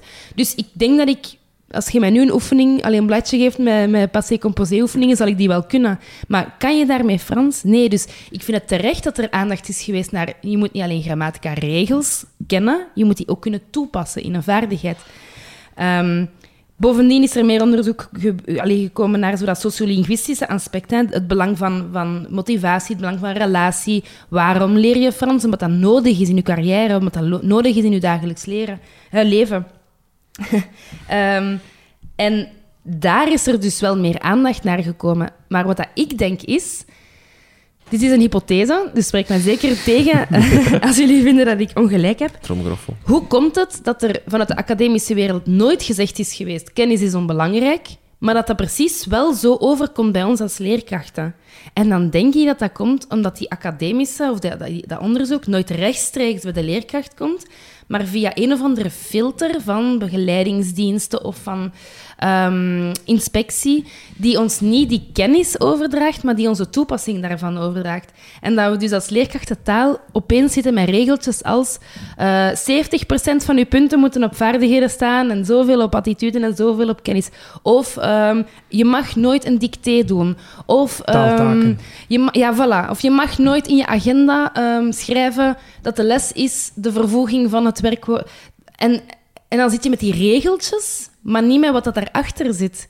Dus wacht, dus je hypothese is dat uh, begeleidingsdiensten, pedagogische begeleiding, mm -hmm. die, daar, die, die niet bij de academische wereld te raden gaat over wat moet er, maar zelf... Jawel, ik denk dat die dat wel doen. Maar die vertalen dan naar, naar bepaalde principes voor ja. ons als leerkracht. En die niet kloppen, of die te ver gaan zijn, of die...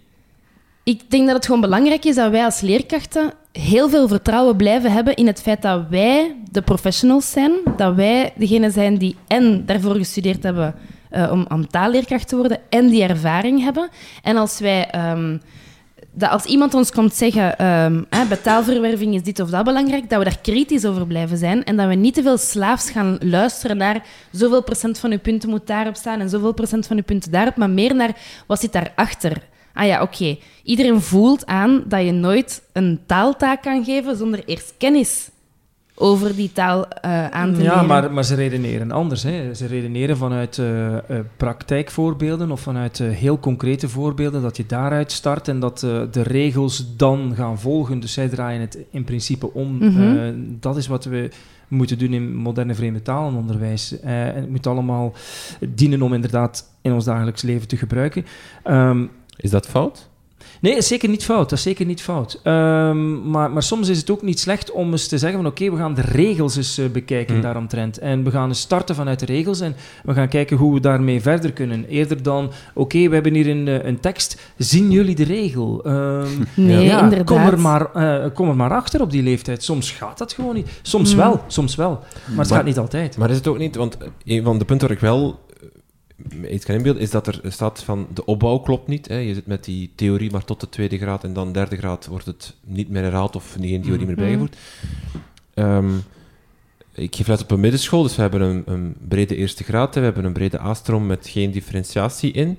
Uh, wat we wel zien is een probleem in, in uh, ja, hoe, hè, de, je, je, je- de spreiding van je niveau is heel groot. Dus het is heel moeilijk om, om iedereen COD, COI uit te leggen. Allee, Mhm. ik geef geen Frans, dus ik ben maar aan Maar dingen, wel. dingen aan het zeggen. Hè. Mhm. Ehm, en dan denk ik wel soms van, de, wat willen we met Frans bereiken? Wat wil bijvoorbeeld iemand die, eh, die geen unief gaat doen, die, die bijvoorbeeld eh, die, die TSO georiënteerd zal worden, maar die wel in de A-stroom zit in zijn eerste jaar. Wat zit hij nu al, al moeilijke vervoegingen te leren? Wat, ik, wat, wat willen we er dan mee bereiken na twee of vier jaar? Is dat niet gewoon de bedoeling dat die, als die in Dardenne eh, op vakantie is, dat hij daar... het is echt een cliché voorbeeld, maar, maar, maar dat hij dan de wegenhulp kan bellen of een brood kan bestellen. En als je bijvoorbeeld universitaire ambities, ambities hebt of, of eh, je wilt in Frans verder gaan, dat je dan bijvoorbeeld in die derde graad eh, de regels echt, echt, echt gaat studeren en gaat... Allee, is de piramide niet verkeerd opgebouwd? Die vraag stel ik me nu Ah ja, af. ja, dat we misschien in de eerste jaren te veel eh, Wel, in- regels leren en in de hogere jaren te veel ervan uitgaan dat die verworven zijn, in plaats van in het begin vooral te luisteren, te lezen, te spreken. Ja, waarom maak je het niet theoretischer naarmate je meer oriëntering hebt en je weet... eh, ik zeg niet, eh, geen regels. Hè. Ik bedoel, je moet eh je suis tu es drill Mm. bij wijze van spreken, of, eh, om, Mhm. om, om Frans te kunnen spreken, überhaupt. Maar ja, soms vraag ik me af dat, dat niet raar opgebouwd is. Daarmee zou je dan nog verder kunnen gaan naar als je de, de opbouw van alle vakken, taalvakken naast elkaar legt. Ook daar zitten heel vaak scheve dingen in. Ik denk dat bij ons op school Frans het bijwoord eerst uitlegt en dan pas Nederlands. Gewoon omdat dat in die leerplannen heel raar zit opgebouwd. Of in, Mhm. in, in eh, werkboeken. Eh, ook da- er zitten zo eh, scheeftrekkingen in, denk ik. Mhm. Ehm, die, die in mijn ogen zo dringend is een, een overkoepelend, overkoepelende blik nodig hebben of zo. Ik, Maar was, er, was daar geen sprake van dat men dus ook ehm, vanuit het eh, basisonderwijs eh, die regels ging laten doorschuiven en dat men in de eerste graad die regels niet meer ging gebruiken, ook voor eh, vakken als Nederlands? En dat eh, inderdaad omdraaien, zoals jij zei. Ik dacht wel dat men daarmee bezig is om dat eh, op die manier te structureren. ik heb nu het gevoel dat er in, in het eerste graad, als ik de leerplannen nu, de nieuwe dan bekijk, dat er meer, meer nadruk op, op taalbeschouwing en op... Allee, wij moeten Mhm. veel meer nu Mhm. terug eh, eh, leren. Mijn, mijn, zo- mijn oudere collega zou zeggen, ah, het is terug zoals twee Ah ja, maar dus die slinger, dus die slinger, die komt Ja, terug. Dat is ja. slinger, ja. Eh, dus ik heb het gevoel dat ze meer op, op willen inzetten. Ja. Nee, ik ben geen linguist en ik, ik- dat is ook Mhm. zoiets wat ik denk, ik denk... Want jij zegt wel, de, de, le- de leerkracht is eh, de professional. ja. Ik ben daar mee akkoord tot op een bepaald punt wel. Ik denk, taal ehm, aanleren of Mhm. taal... Allee, zo, eh, hoe werkt een taal, hoe, hoe Mhm. leer je dat aan? Dat is ook wel, in mijn ogen, een beetje hogere wetenschap of zo. ja, maar we hebben dat toch deels geleerd in onze Ja, opleiding? maar ook, ook niet zo... Allee, ik heb ook geen, geen vreemde Nee. taal gedaan. Hè. Ik heb het Nederlands gedaan. Hm. Ehm, maar ook toch niet op een bepaald niveau. Allee, ik denk dat er, dat niet slecht is dat bijvoorbeeld iemand eh, eh, met een universitair diploma en een professor, een expert daarin, dat die het traject of zo uitschrijft en dat Ja. wij dat dan op onze manier, Absoluut. of de hogere visie, dat die wel door... eh, Absoluut. Maar weer al... Wacht, ik ga een voorbeeld geven. Hè. Ehm, eh, ik, had, eh, ik had voorgesteld aan een aantal collega's om eh, in het begin van ons eerste jaar een soort van schrijftaak te geven. Geen gevalideerde toets, maar gewoon een schrijftaak. Om daaruit te halen, in het Nederlands dan wel. Wat zijn de taalbeschouwingsproblemen of wat zijn de problemen waar dat onze leerlingen het vaakste op botsen? En laten we dan een leerlijn maken dat we elke maand ehm, een van die ehm, dingen tackelen, dat we daar expliciete instructie over geven, expliciete oefeningen, en dat we dat dan verbinden met de taaltaak die dan eh, aan bod komt. En dus de eerste maand was dat bijvoorbeeld dat ze problemen hebben met register, je en u, en dat ze dan toch bezig zijn met wanneer schrijf je u met een w en wanneer zonder w. Dus we hebben daar een les over gemaakt, we hebben daar eh, echt expliciete oefeningen en zo rond gemaakt, en dan moesten zij een eh, interview doen met een leerkracht. Dus als je in interview gaat met een leerkracht, moet je dat kunnen toepassen. En dus niet jij zeggen tegen een leerkracht, maar u enzovoort. Ehm, dus ik was dat aan het voorstellen. En ik kreeg toen van een aantal collega's de reactie... Ja, maar je mag niet ehm, een expliciete les over... ehm, allee, over grammatica geven. En je mag niet dit, en je mag niet Nee, dat. ja, ja. En je mag niet eh, zoveel... Je Ja. mag daar geen toets over doen. En, je- en toen was ik heel daar aan het denken van, maar van wie mag dat niet? En- en waarschijnlijk, waarschijnlijk ooit eh, ervaringen met inspectie gehad. Absoluut. En eh, van daaruit, eh, dat, dat dringt dan door bij de directies. En directies zeggen dan tegen de vakgroepen van, eh, let op, eh, als Ja. er inspectie komt, ga je daar problemen mee hebben. Want dat mag niet. Ja, en dat vind ik zo jammer, want kijk, stel, dat, dat is een geëngageerde vakgroep die op dat moment zo'n beslissing Ja, maakt. absoluut. Hè? wat moeten die dan doen? Die moeten in eerste plaats zich gaan informeren. Die moeten naar onderzoek grijpen. Die moeten uh, misschien eens een nascholing daarover volgen. Die moeten uh, via gemeenschappen buiten het school eens gaan zien uh, hoe dat, dat op andere school gebeurt enzovoort. Maar hoe dat leerkrachten, vind ik, soms nu te veel redeneren is... Nee, maar dat mag niet. Waarom niet? Gewoon niet, dat mag niet. En dat vind ik zo jammer. Natuurlijk zijn wij, wij, wij zijn professionals, maar we moeten blijven bijleren. En er, zijn, er is zoveel onderzoek. Laat ons daarnaar rechtstreeks grijpen in plaats van te veel slaafs te luisteren.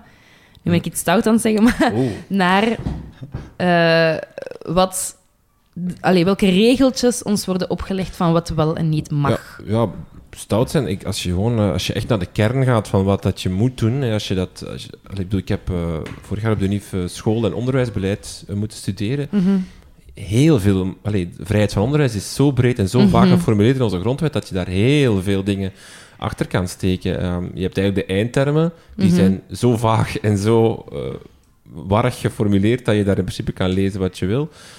Dus ik, ik, denk dat we daar nog altijd heel braaf in zijn en dat we het heel vaak nog moeten formuleren zoals jij net toen van we mm -hmm. moeten stout zijn. Maar eigenlijk, als je als school echt gaat kijken naar waar moet ik me echt aan houden, dan is dat, is, die, is dat niet zo heel veel. Natuurlijk, ik heb nog geen ervaring met inspecties gehad, dus ik, ik um, kan het hier wel makkelijk zeggen natuurlijk. maar als je, bedoel, je, hebt wel wat, je hebt wel, wat rechten en je hebt heel veel vrijheid als school of als leerkracht om, om mm -hmm. mee aan de slag te gaan. Zeker als het kan uitleggen. Zeker als er een, een ja. iemand als er, van de inspectie als er een, komt. een idee achter steekt waarvan ja. je zegt van kijk, ja, maar mijn leerlingen of onze leerlingen zijn daarmee Absoluut. gebaat. Wij moeten dat zo doen of wij willen dat zo doen omdat zij mm. daar een grote leerwinst mee boeken. Wat zou daar fout mee zijn? Absoluut. Ja. Oké. Okay. We gaan naar onze, onze nieuwe rubriek, Creatief uh, Innovatief. Een prachtige titel. Uh, Dries, uh, jij gaat, als ik het, het artikel mag geloven, wat je, wat je hebt meegebracht uit EOS, namelijk je gaat muziek geven in aardrijkskunde, want je hebt een artikel nee. meegebracht dat zegt dat muziekles wiskunde en Engels wel bevordert. Er is een onderzoek, onderzoek gebeurd in Brits Columbia in Canada, waar het blijkt dat... Um, uh, de resultaten van de leerlingen die muziekles gevolgd hebben, die lagen hoger, die waren beter. Um, en de verklaring zou zijn dat je, als je muziek volgt, je sommige vaardigheden uh, leert. Hè, het, het, de oog-handcoördinatie, het luisteren, het samenwerken, uh, de discipline die je aan de, aan de man moet leggen, dat dat allemaal wel helpt om wiskunde en Engels te geven. Ja, en ik was eigenlijk een beetje op zoek naar um, de rubriek creatief-innovatief ja, wat houdt dat nu eigenlijk in? en, uh, Betere ik... titels mogen nog altijd gemaild worden naar info.dekrijtlijnen.be. Nee, wat ik mij soms afvraag is, um, nemen we onze, ons vak of onze lessen niet, niet, niet te serieus? Nee. um, er is en... net een uur en tien minuten al hard gediscussieerd. Ik ga ja. niet zeggen dat het allemaal voor niets was. Hè. Nee, en, en ik, was, ik kwam dat artikel eigenlijk tegen, want ik heb een beetje vals gespeeld. Het is uit juli 2019, sorry daarvoor. um, en, en ik vind dat zo'n... Dat zijn zo van die gekke ideeën. En dan denk ik, dat, moet toch iets, dat moeten we toch eens testen. Um, en ik, ben al, ik zit al een, een jaar eigenlijk bezig met het idee van misschien moet ik ze ooit eens voor de leerstof aardrijkskunde of zoiets. En, en allemaal, voilà, een rap laten schrijven. Zo gewoon een rap schrijven. En dat moet toch hilarisch zijn voor die leerlingen. Zeker, maar, en dat gaan ze zeker onthouden. Voilà, ja, en dat gaan ze onthouden. Um, en ik vind dat, ik vind dat zo'n gek idee, maar daar zit aan, in, anderzijds wel echt iets achter. Uh, bij die muziek ook, inderdaad. Uh, notenleer of muzikaal, iets muzikaal onderlegd uh, krijgen, als leerling helpt wel in een leerproces. En um, ja, er is zo'n eh, schrijver van een boek, Ken Robinson. Um, ja, daar wordt misschien vaak negatieve dingen of goede dingen over gezegd, dat weet ik ook wel. Uh, ma maar een van zijn ideeën is ook wel van wat, wat heeft er beslist dat wij de vakken die we nu geven op een school, dat die effectief de belangrijkste zijn om mee te geven aan leerlingen. En muziek bijvoorbeeld is door, door hetgeen wat wij uh, creëren eigenlijk een, een één uursvak of een twee uursvak. Uh, en ik heb het dan over de middenschool, ja. Allee, of de, de eerste graad waar wij zitten. Um, en wij hebben beslist dat, dat Frans of wiskunde en Nederlands dat dat de belangrijke vakken zijn. Eh, en en zo'n artikel, dan denk ik eraf van, "Goh, we nemen soms alles zo serieus. Eh, misschien moeten we eens allemaal wat meer muziek maken of wat meer, eh, allee, wat meer plezier maken in lessen. En zonder dat we het beseffen, gaan we links creëren met andere vakken of gaan we eigenlijk leerlingen dingen bijbrengen waarvan we misschien zelf niet, niet doorhebben dat we, dat we het aan het doen zijn. Doen? Ehm, Gewoon doen. en ja, ik denk dan altijd van, pff, ik kan het maar proberen. En als ik dan eens, om het maar plat te zeggen, op mijn bek ga, dan, eh, dan is dat maar zo. Dan hebben we dat eens getest. Eh, dus ik vond zo'n artikel misschien echt wel eens, allee, eens tof om eens mee te brengen. En, eh, Ja, pas op, als je naar bijscholing gaat om, eh, over vreemde talen, dan krijg je ook heel vaak eh, les voorstellen om, om een, een rap battle te Mhm. maken enzovoort, of Ja. om een, een muziekstuk te maken met je leerlingen. Eh, het- is, het is duidelijk dat eh, leerlingen wel dingen bijleren eh, op een speelse manier. Het hoeft dan niet, niet alleen muziek te zijn, maar ook creatief. Het is vanuit dat speelse... Pedagogie. Oei, ja. Maar het, het is gewoon zo. Ja, het is... eh, Ja. Ja. Ik vroeg mij soms eigenlijk af, hebben jullie zo'n dingen al eens gedaan waarvan dat je dacht, dat is volledig buiten mijn comfortzone, maar ik ben eigenlijk achteraf wel blij, of niet blij. Ik heb Dat ik het heb gedaan. alles op rap gezet. Oké. Met een pen Zijn er beelden van? Eh, dat weet ik niet. Eh, maar, maar, maar in, eh, in de hoofden van mijn leerlingen wel. Want ik, ik, ik zat eh, twee weken geleden in, in een café en er was een ex-leerling die ik ontmoette en die zei, ja, ik herinner me nog toen je ehm, eh, Guido Gezelle aan het rappen was. En ik was dat eerlijk gezegd al vergeten. dus ik moet dat dringend nog eens opnieuw doen. Ik, eh, ik volg zangles en eh, mijn zangleerkracht leerkracht vroeg, wat, doe je eigenlijk in het dagelijks leven? Ik zeg, leerkracht Nederlands. Oh, dan moet je, je moet zingen voor je leerlingen, hè? waarom doe je dat niet? En ik moet eerlijk zeggen dat ik het nog niet durf. Allee, of ik, ik, ik zou het eens willen doen, hè, of zo. Want ik speel ook een beetje gitaar en dan, ik wil ook heel graag dingen rond Nederlandstalige muziek doen. Dus de combo is daar, maar ik heb nog eh, wat schrik over, over, voor de reacties, hoe dat ze gaan reageren. Ehm, maar misschien moet ik het eh, Zeker. toch eens doen, als het de wetenschap mij hier eh, ondersteunt. Ah, doen, voilà. doen. Het is wetenschappelijk onderbouwd. Oké, eh Dries, je had nog een creatief, ehm, oh, creatieve vraag, creatieve Ja. idee mee. Namelijk, jij gebruikt eh eh, educate.me? Educate.me. Ah, Oké, het is gewoon zo. Ja. Er staat zo'n streepje tussen, dus ik dacht, het Ja, wordt maar anders het wordt zo geschreven, Ah, ja. Sorry. Ehm, en eigenlijk is dat een vervanger van jouw schoolboek, of van, van het werkboek, het klassieke werkboek? Ja, eh, wij zijn eh, sinds dit jaar bij aardrijkskunde met werkmap aardrijkskunde eh, gestart. En ehm, eh, zij starten, allee, of zij beginnen ook met een platform Educate Me. Ik weet niet of iemand van jullie dat kent. Nee. Nee. Ehm, en er is in het begin van het schooljaar iemand dat komen uitleggen, heel dat platform. Eh, en dat was eigenlijk... Ja, het idee is, is een heel gewoon standaard bordboek. Eh, maar eh, als je de, de persoon die dat is komen vertellen hoort, zit daar wel een groter idee achter. En het zit zo dat elk hoofdstuk op dit moment van een boek is een module. Ehm, en het idee zou zijn dat op termijn een boek zou verdwijnen en dat elk hoofdstuk gewoon een module is en dat, eh, dat je als leerkracht gewoon in, aan het begin van het schooljaar of zelfs tijdens het schooljaar kan zeggen oké, eh, voor die leerplandoelstellingen bijvoorbeeld eh, zouden we, moeten we kiezen uit deze vijf modules. Ehm, en ik weet niet of dat idee misschien al achterhaald is of dat dat nog komende is, dat, dat weet ik nu niet. Ehm, daar ben ik misschien te nieuw eh, voor. Eh, maar dat idee is wel echt eh, super. En, en dat zou, ehm, of zeker voor het vak aardrijkskunde is dat echt wel nieuw. Ik weet voor techniek ehm, bestaat dat al.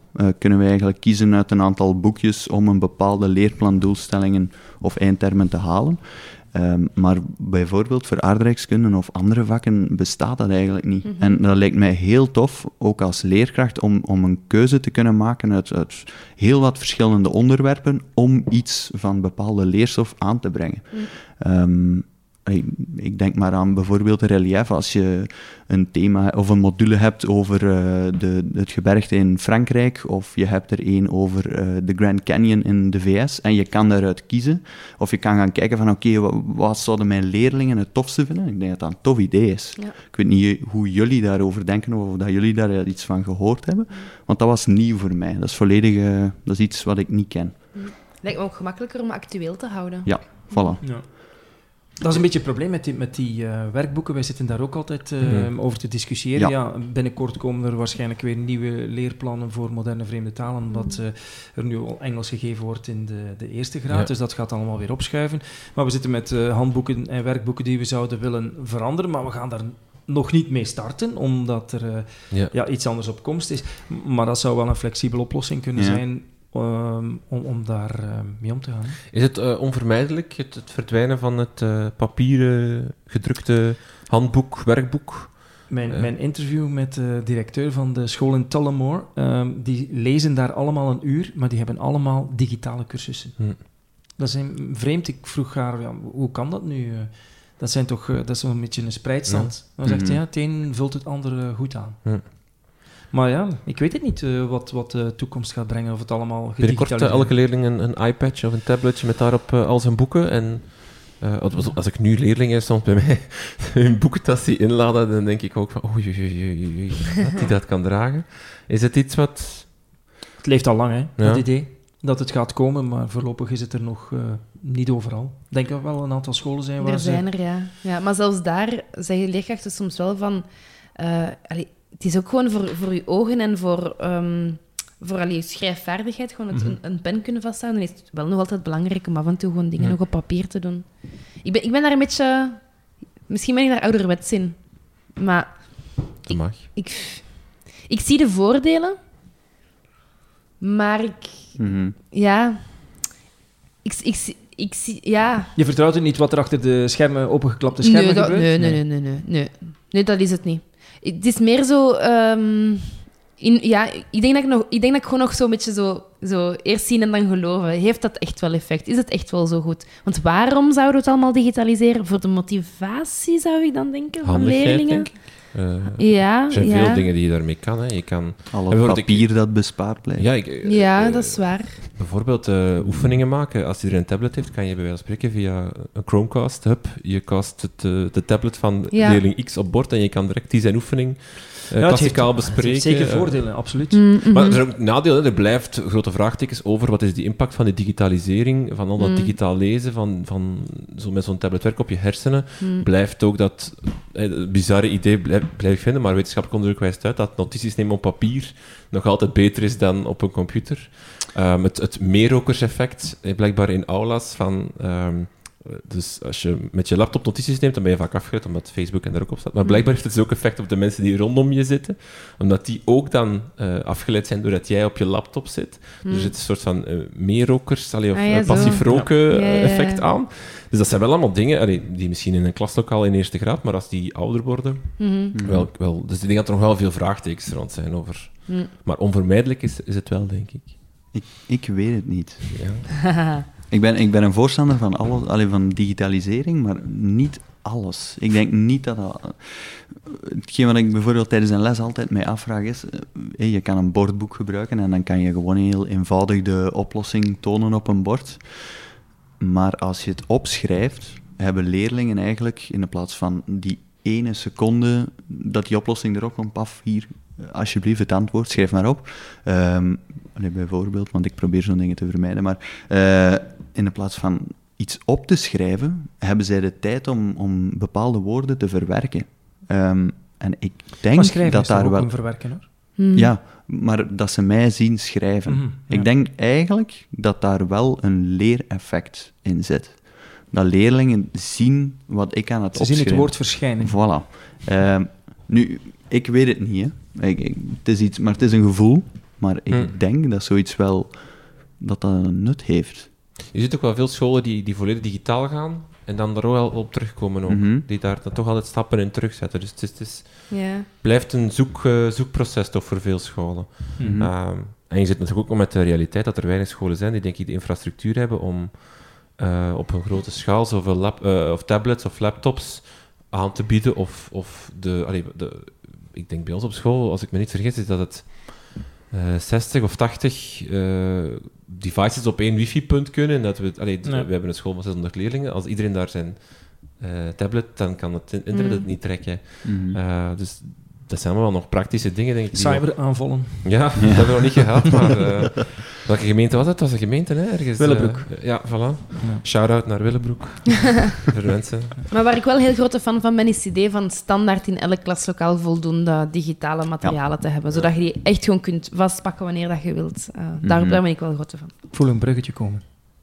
Oei. Ja. Mag, Eh, ik, mag ik nog een shout-out doen? Eh, is Jeroen Heremans aan het luisteren? En, eh, en is dit de Netflix voor bordboeken dat jij voor ogen had? Want dat is toch iets dat hij vaak op terugkomt, ja, hè? ja, ja, ja, ja, ja. Ja, dat is iets dat eh, al een paar keer gezegd is. hè. Een redactie die, die, die wat, wat Dries hier ook zegt, hè, die modules aanbiedt, maar constant actualiseert. Die een databank met teksten voor Nederlands, Frans en zo, die, die actueel is. Je hebt er wel, je hebt nieuwsbegrip bijvoorbeeld voor Nederlands, maar Ja.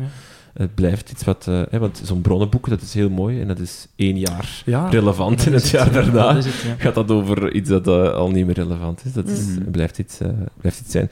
Ehm, ik, ik heb ook nog een shout-out. eh, eh, we ko- komen in onze categorie help. Ik heb daar straks een eh, WhatsApp-bericht gekregen eh, van een persoon, ik weet niet wat ze anoniem wil blijven, al dan niet. maar ze heeft een mededeling voor haar collega's, namelijk je kan tegenwoordig pdf-bestanden in Word open doen en bewerken. Dus je moet niet meer mailen naar iemand, naar je collega, om te zeggen, zeg, stuur me dan een keer door in Word, want ik kan het nu niet aanpassen. Het kan dus wel. Voilà. Moest ik even dus zeggen. de, de PDF-converters kunnen de, kunnen ja, voilà. Eh, en Dries, jij hebt nog een, een helpje ook. Eh, jij zoekt een handige manier om feedback te krijgen Ja. als leerkracht. Je wil eh, Ja, ik ben... beter weten, meer weten of je goed bezig bent. Ja, ik, eh, ik ben daarvoor al eens bij de directie geweest van onze school en ik ben eigenlijk op zoek naar handige manieren om als leerkracht feedback te krijgen. Van je leerlingen. Eh, nee, eigenlijk, Ah. of van collega's bijvoorbeeld, eh, over, over het lesgebeuren, of dat ik daar mee, goed mee bezig ben. Ehm, en ik ben al op zoek geweest, ik heb bijvoorbeeld een, een idee dat ik mezelf zou kunnen filmen, maar dan moet ik zorgen dat de privacywetgeving eh, zeker in orde is. Ehm, ik kan een andere collega laten komen, Zeker. maar ik vraag mij af of, je, of er nog andere ideeën zijn. Maar dat, dat is toch een, een idee dat eh, gangbaar is om zoveel Mhm. mogelijk van elkaar te leren, de, de deur open, openzetten en eh, meegaan volgen eh, bij andere leerkrachten. Ehm, alleen directies hebben dan de neiging van, ehm, oké, maak daar een verslag van. We gaan dat institu- Ja. institutionaliseren en je moet naar een leerkracht gaan en je moet daar dan een verslag van maken waar je inzet ehm, wat je hebt geleerd. Nee, eh, laat gewoon leerkrachten bij elkaar eh, les gaan volgen, zodanig dat ze op hun eigen manier er iets van elkaar kunnen leren. Dat lijkt mij toch handig, maar gewoon een leerkracht vragen, kan je eens komen? Mhm. Dat denk, dat denk Mhm. ik, het is de makkelijkste manier, niet? Ja, zeker. Zijn er nog eh, ideeën, manieren? Eh, Maar leerlingen, leerlingen bevragen is Ja. ook heel, Ja. heel interessant hoor. de scholierenkoepel heeft daar trouwens Ja. een, tool voor. Hè, Ja, Ja. verschillende. Ja, ja. De, de, de tool van de hand tekenen op het bord of op een blad papier is eh, heel simpel. Dus je gaat je hand, of iedere leerling zet zijn hand op een blad papier, eh teken daar die contouren van en dan heb je duim, wat, doet wat doe ik goed, waar moet ik voor opletten. Eh, de, de middelvinger, eh, waar eh, irriteer je ons mee. Ehm, eh, de ringvinger, wat is er waardevol. En dan de pink, wat zijn zo de kleine dingen die je nog in de gaten moet houden. Heel Ja. simpel. En mm, die leerlingen die vullen dat ook eh, heel ehm, spontaan in. Ze- moeten hun naam daar niet bij schrijven. Je leert daar ook veel uit. Mhm. Maar soms, soms weet je het zelf ook. ja. Ja, tuurlijk. Eh, Soms moet je het ook durven, durven toegeven, Ja, ja. denk ik. Mhm. Soms. Ja, oké. Het was niet Chaos. goed. ja. Nee, maar, maar het is in het algemeen gewoon een idee. Ehm, ik- als stagiair in een opleiding zie je dat heel veel. Krijg je constant feedback op Mhm. letterlijk alles wat je bijna doet. Ja. Ehm, en dat valt zo wel wat weg. Ik vind dat eigenlijk heel dat je waardevol, stopt. Ehm, wat jij hier zegt. Want eh, eigenlijk is dat gewoon de startende leerkrachten die Ja. dan toch een beetje aan hun lot overgelaten worden. Eigenlijk zouden daar de oudere leerkrachten Mhm. dan even kunnen komen, ja, om je daarbij te staan. Hè, in, Mm. in, in ruil voor eh, de digitalisering die jij bijbrengt. Ja. In Ja, het begin ja. van het gesprek eh, kunnen zij je daarbij helpen. Waarom niet? En dat zou mogen verder gaan, niet alleen bij de startende leerkrachten. Ja, oh, ja Nee, zeker, ja, zeker, zeker. Tuurlijk. En eh, als we dan meer naar zelfreflectie gaan bijvoorbeeld, hè, want eh. Dries, je sprak over jezelf filmen, maar dan zit je met die privacywetgeving. Al denk ik dat als je het niet Ja, publiceert, het, dat je valt, dan... ja, het valt op te lossen. Allee, Ja. of het Ja. valt perfect als er. Eh, Want daar leer je volgens mij ook wel heel van, hè? Door, door, je, door eens gewoon kritisch naar jezelf te kijken. Het lijkt me ook vreselijk om 50 minuten naar jezelf te kijken. maar, maar ik denk wel dat het... Of bijvoorbeeld als je, als je voelt dat een instructiemoment echt niet goed ging, of, of de leerling ik, zou, ik zou een camera moeten hebben die het hele lokaal... eh, Ja. Ja. Fish eye. Eh, Ja, een soort van fish eye ding, want ik sta nooit stil. Ja, Nee, dat dat is waar. inderdaad, ja. Dan moet je misschien eh breed beeld... eh, Een GoPro. Of gewoon geluid opnemen, misschien is dat iets. Ja. Ja, gewoon eh telefoontje in de borstzak.